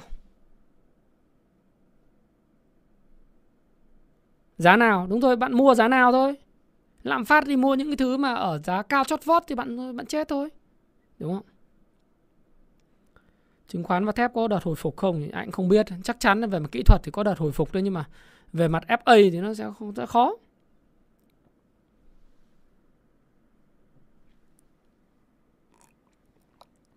Còn nền tảng về kinh tế vĩ mô của mình thì vẫn còn rất là tốt.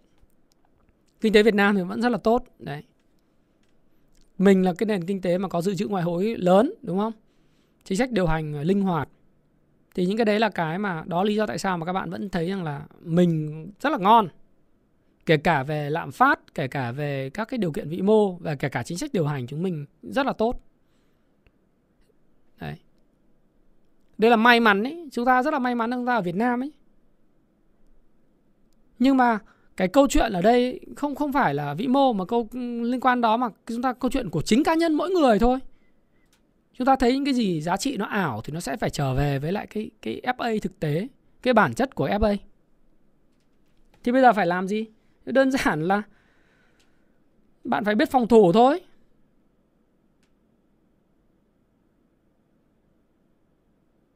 Ờ, mọi người nói là bây giờ là nên đầu tư vào cổ phiếu năng lượng ờ, và cổ phiếu ờ, tiện ích. Tôi bảo, các bạn thực sự là cứ chạy theo những cái mốt như thế là các bạn mất tiền tôi không có chê nhưng mà tôi rõ ràng là về mặt lý thuyết thì khi mà lạm phát lên thì đầu tư vào cổ phiếu điện nước tôi bảo vấn đề ở đây là bạn có có đầu đọc cái cuốn đầu tư theo Canstein không? Nó có tăng trưởng được không? Nó không tăng trưởng được, thậm chí nó đi nó đi thụt lùi ấy. Về tăng trưởng doanh thu thụt lùi về lợi nhuận Sao bạn đi đầu tư vào cái đó xong đến lúc bạn mất tiền thì bạn lại nói là bây giờ cứu em Em bị âm 50% tiền à, 50% tài khoản về làm gì Bản chất lý thuyết là ok, đầu tư vào utility stocks, đúng không Đây là Mỹ thôi Nhưng mà bây giờ các bạn hỏi Theo Canstein làm giàu từ chứng khoán này, Theo Payback Time mày đòi nợ 4M này, Nó có chuẩn không Doanh thu nó có tăng không? Doanh thu quý này so với quý cùng liền, cùng kỳ, nó có tăng không? Lợi nhuận nó có tăng so với cùng kỳ không? Không. Cũng không khác gì các bạn tự vẽ cái câu chuyện mà trước đây liên quan đến bất động sản. Tự vẽ cái câu chuyện đầu tư công. Tự vẽ các câu chuyện hưởng lợi. Các thể loại. Và các bạn bị ờ, người ta nói là hưởng lợi hưởng lợi thì phải mua. Cũng chung quy lại là câu chuyện về đầu cơ. Hay là ờ, đường vành đai 4, đường vành đai 3 chưa lên thì dân đầu tư đầu cơ đất đã đi săn đất ở vòng vành đai 4 Hà Nội, săn đất ở vành đai 3 Hồ Chí Minh này, thổi giá nó lên vượt xa giá trị thật quá nhiều. Thế thì nếu mà bạn mua lúc đầu thì bạn thắng. Nếu bạn bạn mua từ chân sóng trước khi có tin ra thì bạn thắng. Còn bây giờ bạn mà nghe chậm người ta duyệt rồi bạn đấy bạn bắt đi mua thì bạn đã mua cao giá hơn người, người khác gấp 3, gấp 4 lần, gấp 5 lần thì bạn là người thua. đúng không? Rồi cái mốt đầu tư vào trang trại Lâm Đồng, phân lô tách nền, phân lô tách thửa trang trại tôi hỏi các bạn rất nhiều ấy là cái viện mà đầu tư đất ở Lâm Đồng uh, có rất nhiều ông có khoảng độ tầm à, 4 5 tỷ bắt đầu đi mua. Tôi bảo là nhà Sài Gòn còn chưa có hoặc là nhà Sài Gòn có rồi nhưng mà nhà nhỏ còn chưa tìm được cái nhà to để ở. Nhưng mà bây giờ lại đi lên mua đất để, để trang làm trang trại trồng rau rồi rồi trồng bơ rồi trồng trồng xoài rồi trồng dâu dâu các thứ tôi bảo ôi trời ơi uh, lái xe bây giờ kẹt đường như thế chạy lên lâm đồng um, rồi, rồi, rồi đi mua mấy cái miếng mà 4 5 tỷ đấy với kỳ kỳ vọng nó tăng lên nữa tăng lên mãi cả năm mà chả đến trồng được cái cây. Tôi hôm qua đi cái đường cao tốc Long Thành dầu dây, tôi tôi nói thật với bạn là có 40 km thôi, mà một nửa, một phần hai thời gian là đi với tốc độ 9 km một giờ. Cái chiều đi là đi được, vận tốc tối đa là 120 đúng không? Tối thiểu là phải đi 80 mà cái chiều tôi đi từ đây đến Long Thành ấy là đi vào ngày thứ sáu, không phải ngày hôm qua. Ngày thứ sáu đi vào buổi sáng sớm luôn đi được có 35 km một giờ thôi. Thế thì với cái, cái hạ tầng như thế rồi bạn mua đất ở Lâm Đồng Đức Trọng với vân vân ấy bạn thổi nó lên cao thì nó thật. Gia đình bạn bao nhiêu ngày trong một tháng lên được cái trang trại nhà các bạn ở trên đấy? Rồi cứ thổi cứ đồn là lên rồi phân lô tách thửa thậm chí là là chạy trọt để mà lên đất thổ cư rồi lên đất sổ hồng vân vân. Tôi cũng chả biết là có lên được không nhưng mà rõ ràng là bây giờ rất nhiều người bị kẹp ở trên đấy kẹp dữ lắm. Bây giờ tìm bán cũng không được ấy. Thế là nguyên, nguyên, nguyên tắc ấy. Thì các bạn cứ cứ theo những trảo lưu những cái mốt giống như lan va mà. Không giống như lan đột biến đi Đúng không? Bây giờ mình mình mình đầu tiên cái giai đoạn này nó không phải là tiền rẻ để mà làm những chuyện đấy nữa. Bây giờ phải mua phải có mục đích sử dụng. Mua đất cũng được mọi người bảo bây giờ thầy ơi thế em mua đất được không? Em phải đợi được không? Hay mua nhà chung cư được không? Bảo bảo bây giờ vấn đề là tôi nói các bạn các bạn mua mà có mục đích sử dụng thì cứ mua. Ví dụ mua để làm ăn, mua để ở, thì cứ lựa thời điểm mà mua mua dùng, đúng không?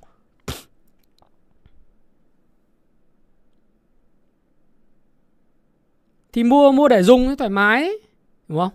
Bạn mua gia đình bạn có lên, ví dụ bạn mua một căn nhà 3 tỷ hay 5 tỷ nó lên 20 tỷ nhiều khi cũng chả chả vẫn chả bán được hoặc là chả bán làm gì phải bán xong phải tìm một căn nhà 20 tỷ nữa để ở. Vậy cuối cùng là gì? Cũng chả giải quyết cái gì quan trọng là ở thôi mà đúng không?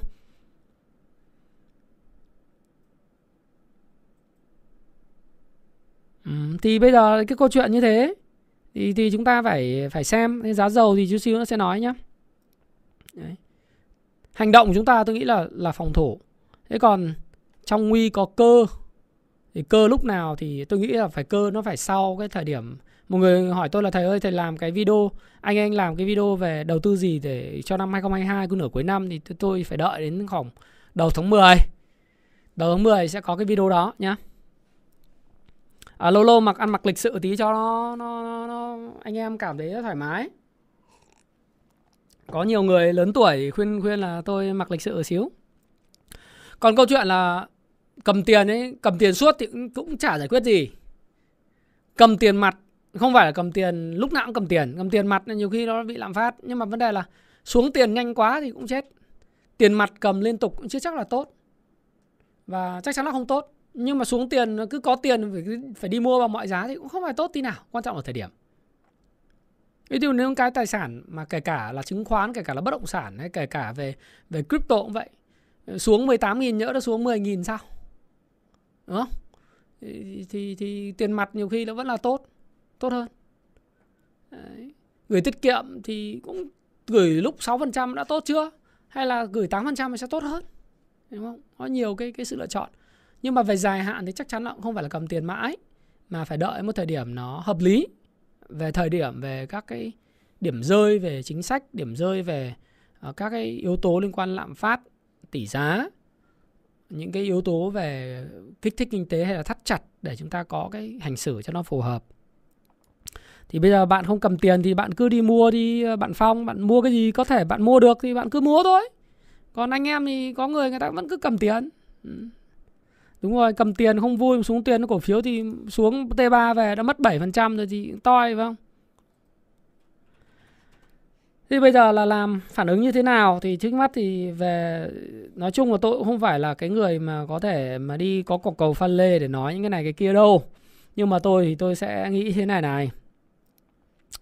Trước mắt thì ờ, tôi thì tôi tin rằng là cái câu chuyện dù nó giảm, nó tăng thì có những cái nhịp mà nó hồi phục ấy, thì các bạn cũng phải nên là, bây giờ mình nói về cổ phiếu đi nhá. Thì sẽ có những cái nhịp hồi phục, bởi vì có một số các nhóm người ta, thứ nhất là người ta vẫn còn kẹp hàng thì kẹp hàng thì người ta vẫn sẽ phải tìm cách ngọ nguậy người ta đánh lên để mà người ta ra hàng. Thế thì thị trường nó sẽ luôn luôn sẽ có tìm những cái thời điểm để hồi phục. Hồi phục mà nếu mà hồi phục ấy thì uh, tranh thủ cơ cấu lại các doanh mục của mình. Những cái ngành hàng những cái cổ phiếu mà nó không được thuận lợi vĩ mô ấy vay nợ nhiều trong thời gian tới là không tốt thì các bạn sẽ phải tìm cách là dứt bỏ nó thôi biết là của đau con sót đấy nhưng mà nó cũng sẽ phải cắt bỏ và rũ nó thôi nếu mà các bạn có những cái thời điểm mà tôi đã nói từ cái lúc mà FLC chẳng hạn nói mà cũng phải nói qua nói lại FLC chẳng hạn nhá à, cổ giác thì nó đã lúc mà tôi đã nói là từ thời điểm giá 6, giá 7 tôi đã bảo thôi cắt đi hoặc là từ thời điểm 12 tôi đã bảo cắt đi rồi. Nhưng mà thôi thì anh em nó cứ cầm bây giờ về còn 3.92 thì cũng thảm quá giờ cũng chả biết nói gì, rốt trước các thứ. Hay là những cái cổ phiếu mà như cái bạn gì bạn nói giá cao hay là cao không cắt thì bây giờ nó mất 60% rồi. Thì bây giờ chúng ta nói là những cái cổ phiếu mà các bạn hiện nay cảnh báo một chút.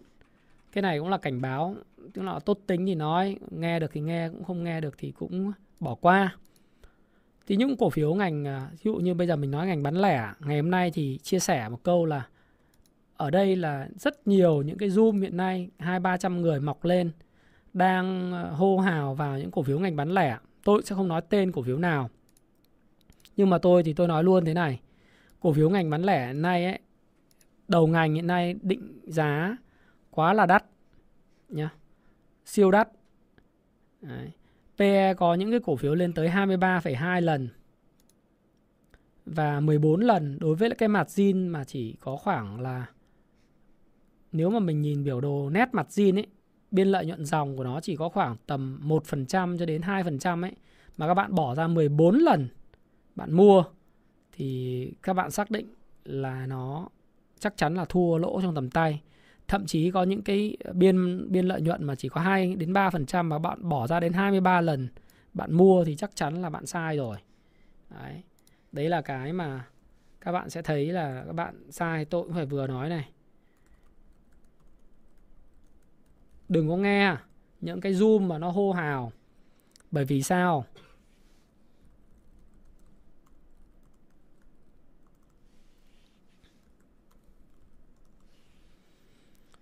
Bây giờ các zoom đang hô hào là bán lẻ bán lẻ nhưng mà tôi bảo là bây giờ bán lẻ thứ nhất định giá nó cao quá rồi ấy. Đừng có vào nữa. Họ thô là họ muốn thoát hàng thôi. Nó cũng không khác gì cái đợt mà các bạn nhớ là cái cổ phiếu mà sàn trần theo phương phương pháp của bất động sản midcap không nó cũng thế thôi.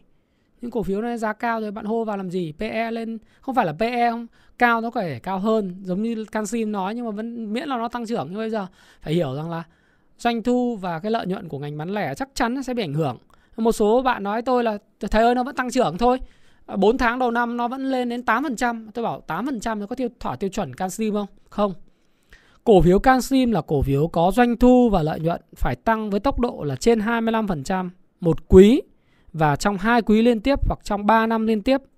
ROE phải trên 3 25%. Thì đấy mới là được đặt, đặt tiêu chuẩn Canxim. Còn giờ anh tăng trưởng lợi nhuận mà anh tăng trưởng có 8% thì làm sao mà Canxim được? Đối với cổ phiếu tăng trưởng lợi nhuận 8% tức là dưới 15% ấy là cổ phiếu tăng trưởng thấp. Cổ phiếu tăng trưởng thấp mà giá nó tăng thì một là nó được hỗ trợ bởi những cái tổ chức họ muốn thoát bớt hàng ra. Hai là gì? Cái người chủ của người ta cần rất là nhiều tiền cho một cái gì đó khó khăn, người ta mới làm. Thế còn nó không thuận lợi như vậy mà cứ hô hào nhau lập những zoom mà các bạn có chụp cho tôi một số các zoom vài trăm người hô hô mua thì tôi bảo mua thế thì cũng không khác gì mua các cổ phiếu mid cap bất động sản ở vùng cao cả bởi vì chúng ta nhìn thấy rõ cái doanh thu lợi nhuận cái sức mua đối với mặt hàng không thiết yếu nó bị giảm đi, mà chúng ta vẫn cứ đâm đầu vào những cái chỗ đấy, thì chúng ta sẽ mất tiền thôi, sớm hay muộn và nó rất giống như là cái nến Nhật nó có câu là dụ nó leo lên lóc nhà rồi cất thang đi nó ác vậy, đúng không? Thì các bạn cũng phải phải phải lưu ý. Rồi những kể cả những cổ phiếu mà dòng à, xuất khẩu thủy sản ấy, đang hot hot như vậy nhưng mà phải xem là cái đơn hàng người ta có không. Và cái đợt vừa tới này, Mỹ họ đặt hàng có ít đi không? Rồi doanh thu lợi nhuận mình dự phóng thế nào? Mình định giá nó làm sao để mà mình thấy rằng là sẽ có những lúc mà mình phải thoát hàng đi? Ví dụ như các bạn đọc những cái công ty mà bắt đầu người ta đăng ký bán ra các cổ phiếu quỹ ấy. Những công ty mà thủy sản ấy, người ta đăng ký bán đi hết tất cả cổ phiếu quỹ người ta mua ở cái vùng giá thấp ấy. Thì các bạn phải hiểu rằng là chính nội bộ công ty là ban lãnh đạo cũng nghĩ rằng là cái công ty đó giá nó đã cao quá mức người ta uh, người ta dự phóng rồi. Đấy. Thậm chí có những cái công ty hiện nay có thể hình thành những mô, mô hình hai đỉnh uh, và với phân kỳ phân kỳ MACD âm. Đấy, thì những cái phân kỳ như thế chắc chắn là dẫn đến cái cổ phiếu giá giảm mà cố tình đánh lên để mà ví dụ có những cái cổ phiếu mà các bạn thấy PE 30 lần trong khi tăng trưởng tăng trước các thứ là có thể dự báo là sẽ rất là khó khăn thì vẫn đâm đầu vào rồi mua rồi nói siêu cổ phiếu này kia thì tôi nói thật với các bạn là nên tránh Đấy. nên tránh Đấy, tất nhiên là giá thì do con người muốn nhưng mà tạo những phân kỳ âm và những cái mà về mặt ờ, định giá nó vượt qua quá nhiều giá trị thực như thế thì nó sẽ có những cái suy giảm thì bây giờ nói giống như cổ phiếu gỗ mà hồi trước là nó lên 17 16 17 ấy ở vùng từ 15, 16, 17 tôi luôn luôn livestream tôi nói rằng cái này nó chỉ có 10.000 thôi các bạn cứ mua thì các bạn hỏi lên còn 30 bây giờ nó về bao nhiêu? Xem nào. Ờ, bây giờ nó về giá 7.07 rồi. Thì bây giờ cái cuộc chơi này cuộc chơi tâm lý thì nếu mà nó cảnh báo như thế mà các bạn cũng vẫn cứ mua thì đấy là quyền của các bạn không phải là công việc của tôi. À, tổng quan chung thì là chúng ta phải phòng thủ. Thế còn cái cơ hội thì đối với mùa đông thì nói chung 3 phần tư nó sẽ thậm chí là 90% nó cũng sẽ sẽ sẽ là mùa đông thế còn 10% nó sẽ đi ngược lại. Đấy, thì một số những cái người mà người ta vẫn cứ húc đẩy thì nếu bạn có thì cái đấy là tôi cũng chúc mừng bạn và sẽ có cái cơ hội cho các bạn tái cơ cấu hoặc chốt lời được giá cao. Rồi thời gian tới thì nó có thể có những cái hồi phục ờ, về mặt kỹ thuật để các bạn cơ cấu lại danh mục của mình thì cái đó tôi nghĩ rằng là sẽ rất là tuyệt vời rất là tốt. Ờ, còn lại thì bây giờ chúng ta xem những cái dòng mà chúng ta cũng quan tâm đi. Những dòng chúng ta quan tâm đi ha. Bạn hỏi tôi giá dầu là có lên lại được nữa không? Giá dầu thì ờ, ngày hôm qua à, ngày thứ sáu nó giảm 5%, gần 5%, 4,98% và 8,4,84% ờ, với cái thanh khoản rất lớn mà khi giảm mạnh như thế này ấy thì trước mắt thì cũng không nói được là giá dầu nó sẽ giảm sâu hay giảm vùng nào. Đấy, thì chúng ta cũng phải đợi vì các thông tin liên quan đến chuyện là có thể châu Âu sẽ phải nhập dầu khẩu dầu của Nga rồi thông tin về Covid-19 bùng phát trở lại ở một số nước châu Âu hay Mỹ vân vân. Thế thì những cái thông tin này nó sẽ làm chậm cái đà tăng của giá dầu đi trong cái mùa hè và nó sẽ có thể là sẽ quay trở lại vào mùa đông nhưng trước mắt thì nó sẽ có thể biến động đi ngang ở vùng cao. Đấy là cái điều mà chúng ta thấy. Thực ra giá dầu giảm cũng là điều khá là tốt cho cái lạm phát và hy vọng là lạm phát nó sẽ hạ nhiệt ấy. Thì thì cái, cái chính sách của ngân hàng trung ương nó sẽ dễ thở hơn. Tuy vậy thì khi một khi người ta đã phát đi tín hiệu thắt chặt thì chắc chắn là người ta phải đưa lại lạm phát từ 8,6% xuống còn 4%, 3% rồi. Mà cái quá trình đấy rất là đau đớn và kéo dài một thời gian nữa. Còn cái câu chuyện nguồn cung của Venezuela và và Iran hay gì đó thì nó cũng là cái xa xôi phù phiếm. Còn Trung Quốc thì vẫn chưa mở cửa vân vân. Thì cái giá dầu thì cũng không có cái quả cầu pha lê để dự báo nó chính xác về đâu đâu. Nhưng nghĩ nghĩa là ở trên mức 100 đô quanh quanh đây và nó cứ biến động vòng lên vòng xuống và tích lũy một thời gian từ giờ cho đến khoảng tháng 10 ấy. À, tháng 9 tháng 10 nó là một cái mà uh, hữu hạn trước mắt là nhìn thấy như vậy. Ở Mỹ thì uh, các cổ phiếu dầu khí cũng đang sẽ sẽ bước vào giai đoạn điều chỉnh sau một cái quá trình tạo cái đỉnh mới năm 2 tuần.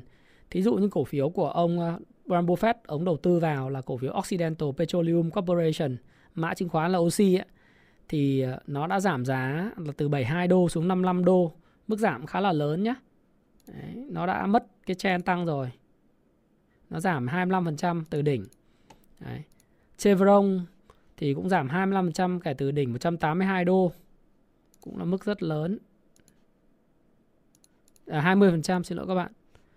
Thì uh, cổ phiếu tiếp theo là cổ phiếu Exxon Mobil cũng là giảm giá kể từ đỉnh nó phá nó phá vỡ thì tôi nghĩ ở vùng này thì nó sẽ có những cái hồi hồi lên nhưng mà khả năng là sẽ bị giảm và giảm về MA 200 là khá là cao. Nó giảm cũng 19%, tức là những cổ phiếu hàng đầu về ngành lọc hóa dầu của Mỹ là ở uh, Occidental Petroleum, Chevron và uh, Exxon Mobil á, thì đều giảm giá từ 19 cho đến 25%. Thế thì ở Việt Nam thì những cái cổ phiếu mà tăng mạnh, cá biệt có những cổ phiếu mà tăng 80% kể từ đáy. Đấy. Cái vùng đáy là nó nó tăng là là để tôi xem nó tăng bao nhiêu phần trăm.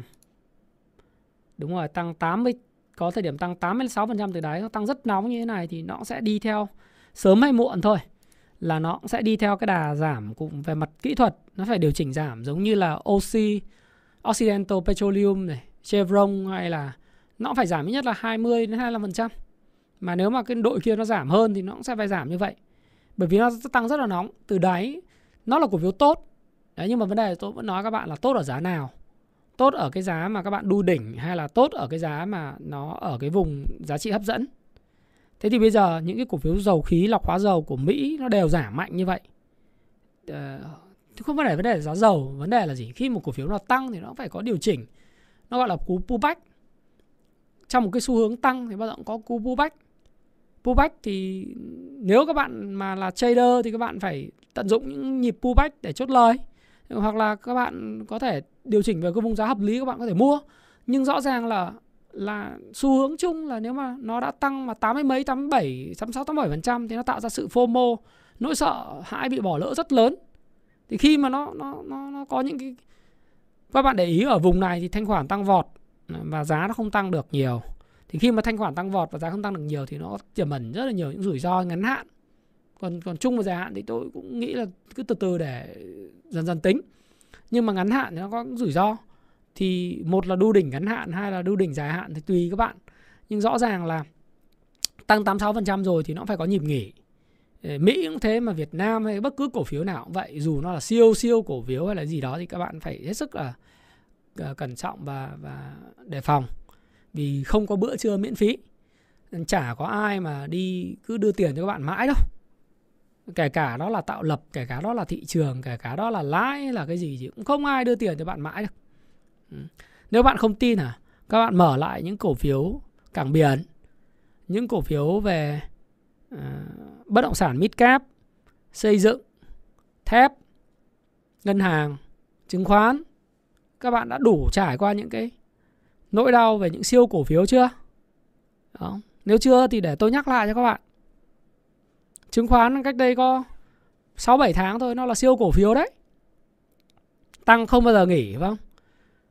Cổ phiếu thép cách đây khoảng năm nó là siêu cổ phiếu, không bao giờ có nhịp nghỉ, không biết nghỉ là gì. Cổ phiếu của con heo, những cái cái, cái giá heo tăng cũng là siêu cổ phiếu đấy. Thì thường là những những cái gì mà siêu siêu như thế, thu hút được những người lớn, người nhỏ nhỏ tham gia vào thì, và các cái bang hội hô hào nhau mua ở vùng đỉnh. Ra những báo cáo màu hồng thì thường nó sẽ là những cái vùng đỉnh.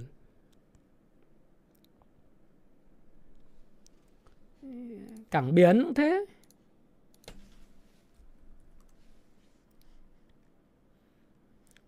Kể cả hóa chất phân bón hay cái gì đó cái gì siêu siêu thì là thường là siêu là teo.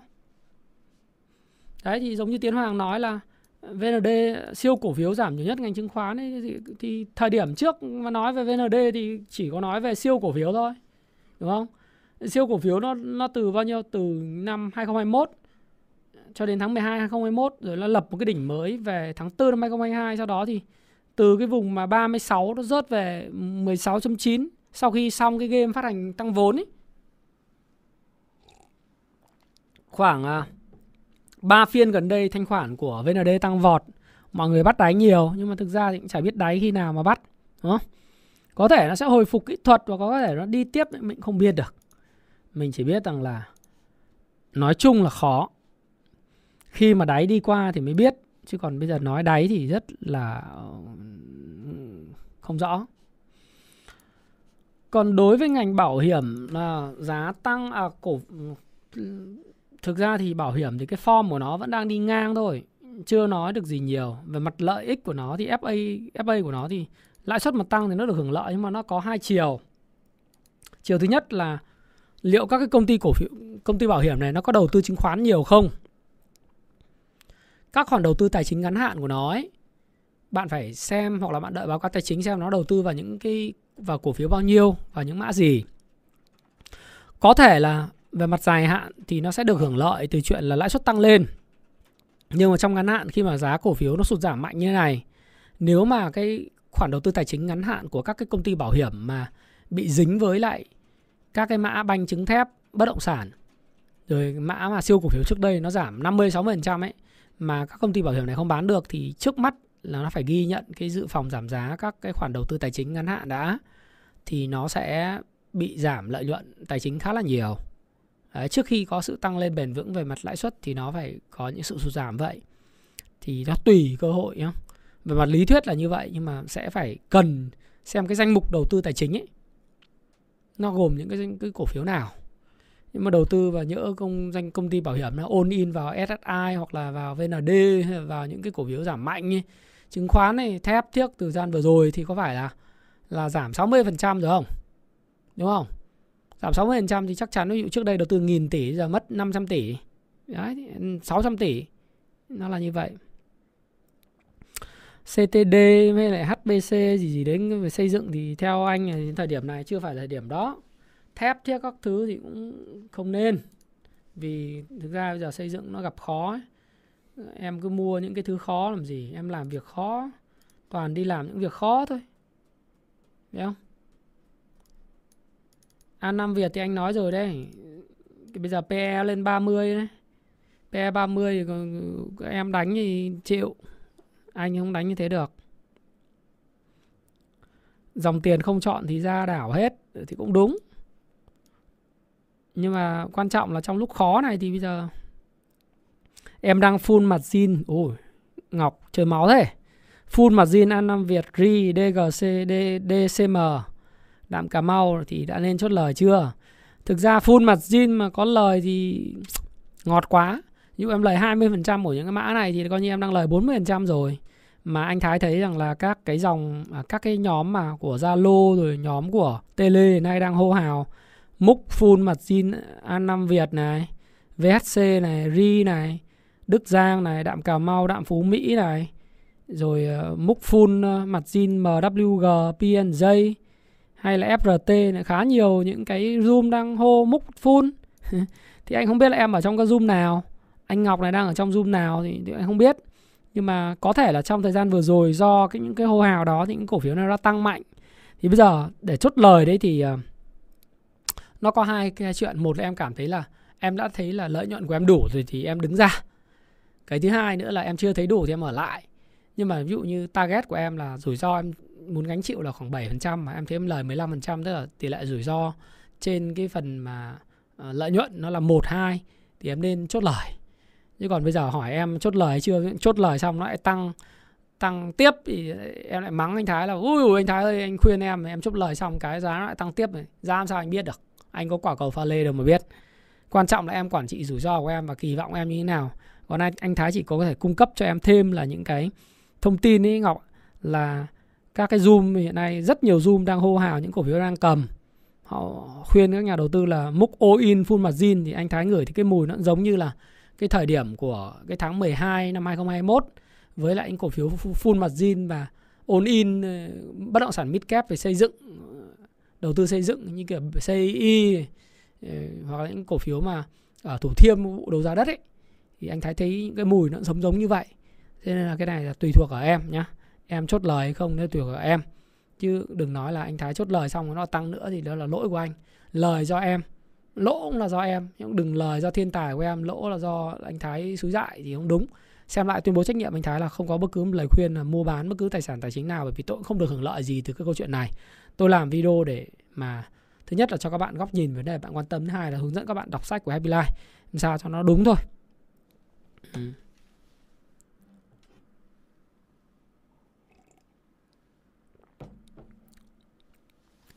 cổ phiếu ngân hàng thì thực ra đến thời điểm này để nói rằng là nó sẽ có hồi phục không cũng chưa biết. Nó cũng tùy thuộc vào nhiều yếu tố. À, xem là nới zoom tín dụng này rồi xem là có cho vay được không này. À, rồi nợ xấu các thứ làm sao có khá nhiều ẩn số. Tôi sẽ không tham gia vào thời điểm này mắt san về dài hạn thì tốt, ngắn hạn thì vấn đề là tốt tốt ở giá nào, đúng không tôi cũng chả chê gì, nhưng mà vấn đề là nó 117 và nó, bạn mua vì kỳ vọng cái gì thì bạn bán vì kỳ vọng cái đó. Đấy là cái nguyên tắc của tôi khi tôi tham gia. Thế còn đối với tôi thì ngân hàng tôi không tham gia vào thời điểm này. Nếu ờ, nói về các cái ngành hưởng lợi thì đến thời điểm này tôi vẫn duy trì những ngành hưởng lợi giống như là hôm mà tôi có chia sẻ trong chủ nhật cách đây 2 tuần. Tuy vậy thì từ giờ cho đến hết tháng 9, tháng 10 thì tôi mới làm video là đầu tư cái gì. Thế còn tôi vẫn thấy là những cái cơn bão tài chính ấy nó mới chớm có gió và mây thôi. Mưa lác đác ở một số vùng thôi. Chưa phải mưa trên diện rộng. Thì còn những cái gì nó đang xảy tới thì thứ nhất là unknown không có biết. Tiếng anh nghĩa là unknown nghĩa là tôi không biết và cũng chưa biết gọi là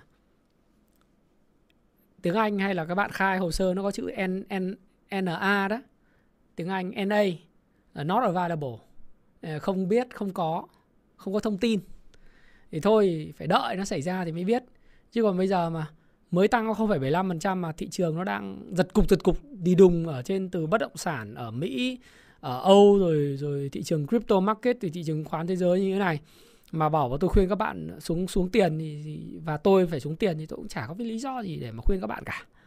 Thì tôi thì tôi cũng không phải là cầm tiền mãi mãi hay là cũng lúc nào cũng cũng cũng cũng nhìn như thế. Nhưng mà ít nhất thì phải đợi tháng 7 tháng ta tháng 9 nó quật như nào thì biết tính. Mới mưa chấm chớm lắc đác mây đen gió mới lên thì mình đã chưa gì đã cầm xô à, cầm cầm áo ra phơi rồi người ta nói là khi mà mưa bão mưa đến thì cầm xô ra hứng, hứng nước. Khi mà nắng thì cầm áo quần ra phơi. Thì bây giờ giả sử như là bão nó mới đến chưa gì thấy nó lác đác vài giọt mưa mình đã cầm áo ra mình bảo là trời hết mưa rồi. Đấy. sẽ không mưa đến đây mình cầm áo ra mình phơi. Cái cái cái cái đó là rất là vô lý phải không thì khi nào mà mình thấy là mưa bão qua đi rồi bầu trời trời quang mây tạnh rồi nắng lên rồi. Thì lúc đấy mình cầm áo quần ra mình phơi. Còn bây giờ thì mình cầm xô ra mình hứng nước đi. Và mình uh, chưa hứng nước thì mình giao trấu, giao chống lại nhà cửa. Có thể bão nó không tới cũng chả sao cả. Bão nó nhỏ hơn kỳ vọng của mình ừ, thì cũng tốt thôi. Mình đã đều chuẩn bị hết. Không tới được càng tốt. Sẵn sàng mọi tâm thế phải không? Ngành dệt may thời gian tới cũng sẽ bị ảnh hưởng về cái đơn hàng đấy em xem lại chiến tranh Ukraine thì thực sự là bây giờ nó ảnh hưởng đến cái lạm phát nhiều nhiều hơn đúng không? Thì đấy là một cái sự chia sẻ của tôi. À, bán nhà mua cổ phiếu đúng là dễ mất nhà. Thực ra là có rất nhiều người thương tâm lắm bạn. Dùng cái từ dùng tôi dùng từ thương tâm là đúng bởi vì nhắn tin cho tôi nói là em vay nợ ấy đi đầu tư cổ phiếu. Bây giờ em vừa phải trả lãi ngày à, lãi theo ngày ấy, rồi lãi tháng. Mà đồng thời là cái cổ phiếu em đầu tư thì bây giờ em đang full margin và mất đến 50% giá trị. Thì bây giờ anh phải làm, theo anh phải làm gì? Tôi cũng đứng người ra, tôi cũng chả biết là bây giờ phải khuyên cái gì, bởi vì thực ra tôi cũng chỉ khuyên giống như tôi khuyên các bạn thôi, đó là gì? Trả nợ đi. Và cái gì nó cũng có tính thời điểm. Cái tính thời điểm quan trọng lắm thế thì bây giờ mà mình chia sẻ là là bán đi mà để trả nợ nhỡ bán đúng đáy thì người ta cũng, cũng mắng mình luôn. Thì bây giờ chỉ có bạn bạn tự hiểu là bạn muốn gì thôi và những người khác nghĩ gì.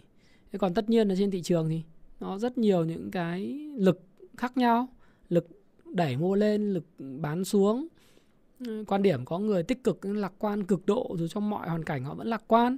Có những người sẽ có một cái chú nhìn nó bi quan còn có con người góc nhìn giống tôi, nghĩa là cũng chả lạc quan, cũng chả bi quan. Lúc nào cũng lạc quan, nhưng mà lạc quan trong dài hạn còn trong ngắn hạn thì cứ nhìn đúng sự vật như nó đang là. Nó thế nào thì nó thế đấy. Nó bi quan thì mình mình cũng nhìn một cách khách quan. Mà nó lạc quan thì mình nhìn khách quan. Ví dụ như khi mà cổ phiếu nó lạc quan quá, nó lên những cái vùng cao, thì có thể là mình chốt lời ở cái vùng nó nó non nó mình bán mình lời ví dụ mình lời thay vì được lời 80% mình lời được 60%, 50% thì mình thấy mình hạnh phúc rồi. Còn 8% thì có thể mình bị mất lời 20% đấy nhưng mà cũng không có vấn đề gì. Bởi vì mình thấy là mình vẫn lời. Chứ còn là làm gì mà bán được tận ngọn, không? Không bán được tận ngọn. Mình cũng không mua được ở đáy. Mình mua ở lưng chừng. Nhưng mà mình thấy thế là đủ đối với mình. Thì là ok. Ừ chứ còn mình nhìn đúng sự vật, chứ cũng đừng xem cái video của tôi rồi nói là tôi bi quan, tôi chả bi quan gì đâu. Cái này là nhìn đúng thôi nhìn đúng thôi rồi còn cẩn trọng thì là tốt, cẩn trọng thì ngồi thuyền vạn thọ, thế còn nếu mà không cẩn trọng thì là ra đảo rồi thuyền vạn thọ thì nó luôn luôn là tốt, đúng không? Bạn muốn ờ, cơn bão tới ờ, nếu mà noa, bạn xây xây cái cái cái cái thuyền đi thì bạn trú được bão. Ừ, nếu bạn không xây thì bạn bị nước cuốn trôi đi thế chuyện bình thường. Không, anh không thích ngành điện đâu, bởi vì ngành điện thì ra doanh thu trả tăng, lợi nhuận trả tăng. Cái việc ngành điện thì nó giống như ngành đầu tư công, nó cũng giống như ngành xây dựng, rồi giống như ngành thép. Lúc bọn em cứ đồn nó được hưởng lợi hưởng lợi. Còn điện thì có cái gì đâu, phải không? Ờ, điện thì đấy là do cái xu thời của em thôi. Còn bản, nó cũng giống như bitcoin, lúc xu thời nó đẩy giá lên. Cái đấy là một hoạt động tuyệt vời. Của cái chuyện đầu cơ đầu cơ là gì? Thị trường nó nghĩ gì nó dẫn dắt gì thì em đi theo dòng tiền thì em hãy bán thì nó không có dòng tiền hoặc em bán chốt lời chuyện đấy chuyện của em. Nhưng còn về anh thì phải kết hợp với FA FA anh thấy chả có gì gọi là tốt đẹp cả. Đầu ra thì có được tăng giá đâu. Đầu vào thì, giá tăng rất là mạnh đúng không? Thì thậm chí có những cổ phiếu tăng trần khi mà lợi nhuận của nó kém rồi doanh số nó không tăng. Cái chuyện em sao lý giải được? Anh thì không thích những cổ phiếu như vậy anh không thích những cổ phiếu theo kiểu lời đồn thổi. Anh thích những thứ mà nó có bản thực chất và có thể dự báo được. Đấy. chứ còn anh không thích những cái tính mà tiếng anh nó gọi là sustainability và profitability và predictability. Tức là tiếng anh nó là bền vững hai là uh, nó gọi là có lợi nhuận và thứ ba là nó dự báo được. Thì nếu như mà nó không thiếu cái tính dự báo được và không có tính bền vững và nó không có lợi nhuận thì anh không tham gia. Cái đấy là quan điểm của anh rất rõ ràng còn khi nào thì nó về bờ thì anh sao anh biết được Hoàng. Ừ. ok, thì thôi, hôm nay livestream đến ờ, 12 giờ 5 phút thì cũng được ờ, một tiếng ờ, 40 phút rồi. Thì quan điểm chung của tôi cho thời gian tới đó là các bạn hãy lắng nghe sau cái video này, các bạn làm lại cái bài tập. Để xin lỗi các bạn là trong livestream này thì tôi không chia sẻ màn hình được, nhưng mà các bạn có thể làm bài tập. Về các bạn kiểm tra, thứ nhất là gì? Một là chính sách tiền tệ của các ngân hàng trung ương là Mỹ, Anh, ECB, Úc, Thụy Sĩ, à, Nhật Bản, Hàn Quốc, Trung Quốc, à, một số các quốc gia xung quanh khu vực như là Singapore, Thái Lan, Indonesia, Mã Lai xem là như thế nào. Cái đấy Google là ra. Bởi vì các bạn theo dõi tôi thì đa phần những cái bạn muốn học hỏi và tôi rất thích để chia sẻ các kiến thức vĩ mô của tôi cho bạn. Và bạn nhắn tin tôi là bạn cảm ơn tôi bạn học hỏi được rất nhiều. Ok bạn hãy làm bài tập về chuyện đó. Cái bài tập thứ hai mà tôi khuyên các bạn làm là các bạn nên uh, nên uh, uh, kiểm tra những cái chỉ số của các cái cái thị trường hàng đầu. Ví dụ như Mỹ, Anh, uh, chỉ, chỉ số chứng khoán của Đức, chứng khoán của Pháp, uh, Euro Stock 50 này, chỉ số chứng khoán của Nhật Bản, của Thái Lan, của Indo, của Mã Lai Đấy. và Hàn Quốc. Đấy thì các bạn của Ấn Độ là những quốc gia mà khá là tương đồng về cái bối cảnh vĩ mô và mối quan hệ với Mỹ xuất khẩu vân vân thì các bạn sẽ thấy rằng là đa phần những cái chỉ số đấy nó luôn luôn dò đáy mới vào thời điểm hiện tại thì để, để mình có cái nhìn là mình sẽ thấy rằng là cái mức độ similarity tức là độ tương đồng ấy nó có đến với lại thị trường Việt Nam mình không rồi bạn cũng kiểm tra xem những cái thị trường đầu cơ lớn hơn như là Bitcoin, Ethereum, những thị trường tiền ảo thì nó đang biến động như thế nào để mình biết là có tác động của những cái lực liên quan đến tài chính ở khắp nơi nó sẽ có ảnh hưởng gì đến với lại thị trường tài chính của mình. Rồi mình lên mạng mình xem giá bất động sản tại Anh, bất động sản tại Mỹ, uh, những cái tỷ giá, những cái uh, những cái những xin lỗi các bạn là những cái lãi suất 30 năm của thị trường nó biến động như thế nào để mình có thể hình dung rồi mình cũng nhìn xem những cái báo mà mình đọc ấy, có phải là những cái báo mà PR cho những dự án này dự án kia hay không? Hay những thực trạng thị trường bất động sản nó làm sao? Mình làm việc. Thì từ đó thì mình sẽ có cái phương hướng cho mình. Nhưng theo tôi thì đối với tài chính cá nhân thì bạn phải quản trị cái nợ bạn rất là tốt quản trị cái dòng tiền của bạn. Và đồng thời là bạn biết cái thời điểm nào bạn nên thủ thời điểm nào bạn nên công. Thì giống như đội bóng vậy muốn thắng thì cái thủ phải vững. Một đội bóng mà muốn thắng thì phải có bạn Thibaut Courtois. Đấy bạn ấy ờ, phải bắt gôn rất hay và phòng thủ phải vững phải không? Nhiều khi tấn công hơi cùn một tí. Đấy, trong cả trận đấu Liverpool đá với Real Madrid thì rõ ràng Real Madrid thì chỉ có một lần dứt điểm duy nhất đấy mà nó lại ghi bàn. Còn lại đa phần thì khung thành trong trạng thái báo động thì may mắn là có David Alaba đúng không? Có Thibaut Courtois. Đấy, thì và có Luka Modric ở giữa sân thì mới chống cự được. Chứ không thì là tiêu tủng thì trong cái giai đoạn có những lúc bạn phải thủ bạn lúc bạn công. Có lúc giống như là vận động viên uh, quyền quyền anh vậy bạn phải biết che che cái mặt của bạn bạn chịu đấm. Đấy, bạn chịu đấm bạn che mặt lại. Có lúc bạn sẽ phải dồn vẫn đấm một cú nhiều khi là một kiếm định giang sơn. Đấy, thì là cái lời khuyên của tôi chứ còn giai đoạn này các bạn cứ đi theo những trào lưu để kiếm tiền. Thì tôi cũng nói một câu chốt hạ trước khi chúng ta kết thúc cái livestream này. Mà tôi cũng nói là cái cái sự mà tương quan, tương đồng, tôi nói trên tiktok rồi sự tương đồng giữa những người đầu tư thất bại và những người chơi cờ bạc là điểm ván nào cũng chơi. Cái thứ hai đó là gì? Họ khát máu, họ thua lỗ, họ cứ tìm, họ đánh double lên tìm mọi cách để lấy lại tiền tôi biết là có những người theo dõi tôi đang đang lỗ muốn kiếm lại cái số tiền mình đã mất và rất là nôn nóng. Rất muốn là bung tiền xuống và khi mà mình bung tiền thì cổ phiếu nó tăng vọt để mình lấy lại tiền mình đã mất. Rất nhiều người như vậy. Và sự khát máu của một cái người đầu tư thất bại và một người đánh bạc không khác với nhau.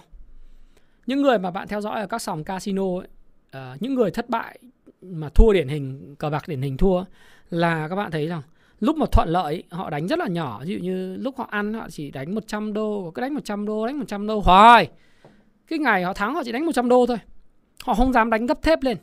Ví dụ họ thắng 100 đô, đánh thành 200 đô, đánh thành 400 đô, đánh thành 800 đô, đánh thành 1600 đô, ví dụ vậy. Họ không dám, vì họ sợ là họ mất. Nhưng mà đến lúc mà họ thua đấy, họ thua 100 đô đầu tiên, cái cái cái ván tiếp theo là họ đánh thành 200 đô. Ván tiếp theo thua tiếp, đánh thành 400 đô. Ván tiếp theo thua tiếp, đánh thành 800 đô. Đấy, có những lúc đánh hẳn 1.000 đô, 2.000 đô đập bụp một phát và thua trắng tay. Rồi lại thở dài, rồi lại đi nhòm, rồi lại đi vay tiền của người khác đánh. Thì nó nó gọi là gì? Khát máu và mong muốn là về bờ. Nhưng mà thực ra là người thành công thì không như vậy. người thành công là biết lúc nào thủ lúc nào cung à, là công lúc thuận thì đánh mạnh ngửa thắng lớn sấp thì không thiệt bao nhiêu đấy lúc nào tỷ lệ thắng thì vậy bạn bạn đánh mạnh lúc nào thua tỷ lệ thua không thì đánh làm gì đúng không đấy là cái mà chia sẻ của tôi và cũng là cái câu mà tôi tặng các bạn trước khi chúng ta kết thúc cái video của tuần này. Tuần này thì tôi cũng có một cái điều muốn chia sẻ với bạn đấy là chúng ta sẽ có thêm 5 cái cuốn mà tôi sẽ tặng bạn đó là cuốn Payback Time ngày đòi nợ. Từ những cái học viên của tôi những người đã có những cái lợi nhuận trong cái thân vừa rồi. À, họ có lợi nhuận họ cũng gửi lại. Tôi xin phép giấu tên của những ờ, bạn học viên của Fu chứng khoán từ lớp ờ, uh, 15 cho đến lớp ờ, uh, 24 thì đều có những bạn gửi tặng cho chương trình và cho kênh Thái Phạm. Những cái quà là những cái cuốn sách. Thì tôi xin gửi tặng cho năm bạn. Năm cái cuốn Payback Time ngày đòi nợ là cuốn rất hay và thời điểm hiện tại để các bạn đọc dành cho những người uh, thứ nhất là chưa bao giờ nhận kênh quà kênh Thái Phạm. Thứ hai là các bạn có thể dự báo cho tôi xem là uh, đúng nhất và sớm nhất là tuần tới thì thanh khoản thị trường bình quân sẽ là mức bao nhiêu? Và thị trường, chúng ta đoán chỉ số VN Index nhiều rồi, bây giờ đoán chỉ số VN 30 đi, là kết thúc đóng phiên ngày thứ sáu tuần tới ở mức điểm nào? Và năm bạn trả lời đúng nhất và sớm nhất. Sau khi tôi post cái video này lên thì ờ, sẽ được đội ngũ admin tổng kết và sẽ trao giải cho các bạn. Đó là năm cái cuốn cho năm bạn dự báo đúng nhất, sớm nhất. Chỉ số VN 30 đóng cửa mức nào? Thanh khoản bình quân của index thanh khoản thị trường là bao nhiêu. Và Thái Phạm cảm ơn bạn đã lắng nghe chia sẻ của Thái Phạm trong video này. Và lời khuyên cuối cùng chia tay đó là cẩn trọng thì sẽ ngồi được thuyền vạn thọ. Và chúc tất cả các bạn thành công. Đấy. À, anh em 4.000 người xem like dùng cho Thái Phạm 1.600 like nhiều quay xíu nhá. Sách quá hay hả? À, ok. Xin chào Bùi Thu Hiền à, chào à, Trang Thanh Thúy chào Lê Sĩ Đức Trần Vương Nguyễn Văn Lợi Nguyễn Khánh Hà Trần Đình Mạnh Lê ờ, Luân Trần Trần Lê Luân gì đó đúng không? Nguyễn Ngọc Hoàng Nguyễn Hữu Tùng Văn Trình Cương ờ, Chelsea Đăng Nguyễn ờ, Tú Ngọc um, Dương Sơn Thanh Tùng Phạm An Thiện chào tất cả mọi người Nguyễn Văn Dũng xin chào Dũng ha Dũng lớp 13 hẹn gặp lại các bạn trong video tiếp theo vào ngày thứ hai. À, chúng ta sẽ cùng chia sẻ với nhau những chủ đề về tài chính cá nhân và phát triển bản thân. À, xin chào và hẹn gặp lại chúc cuối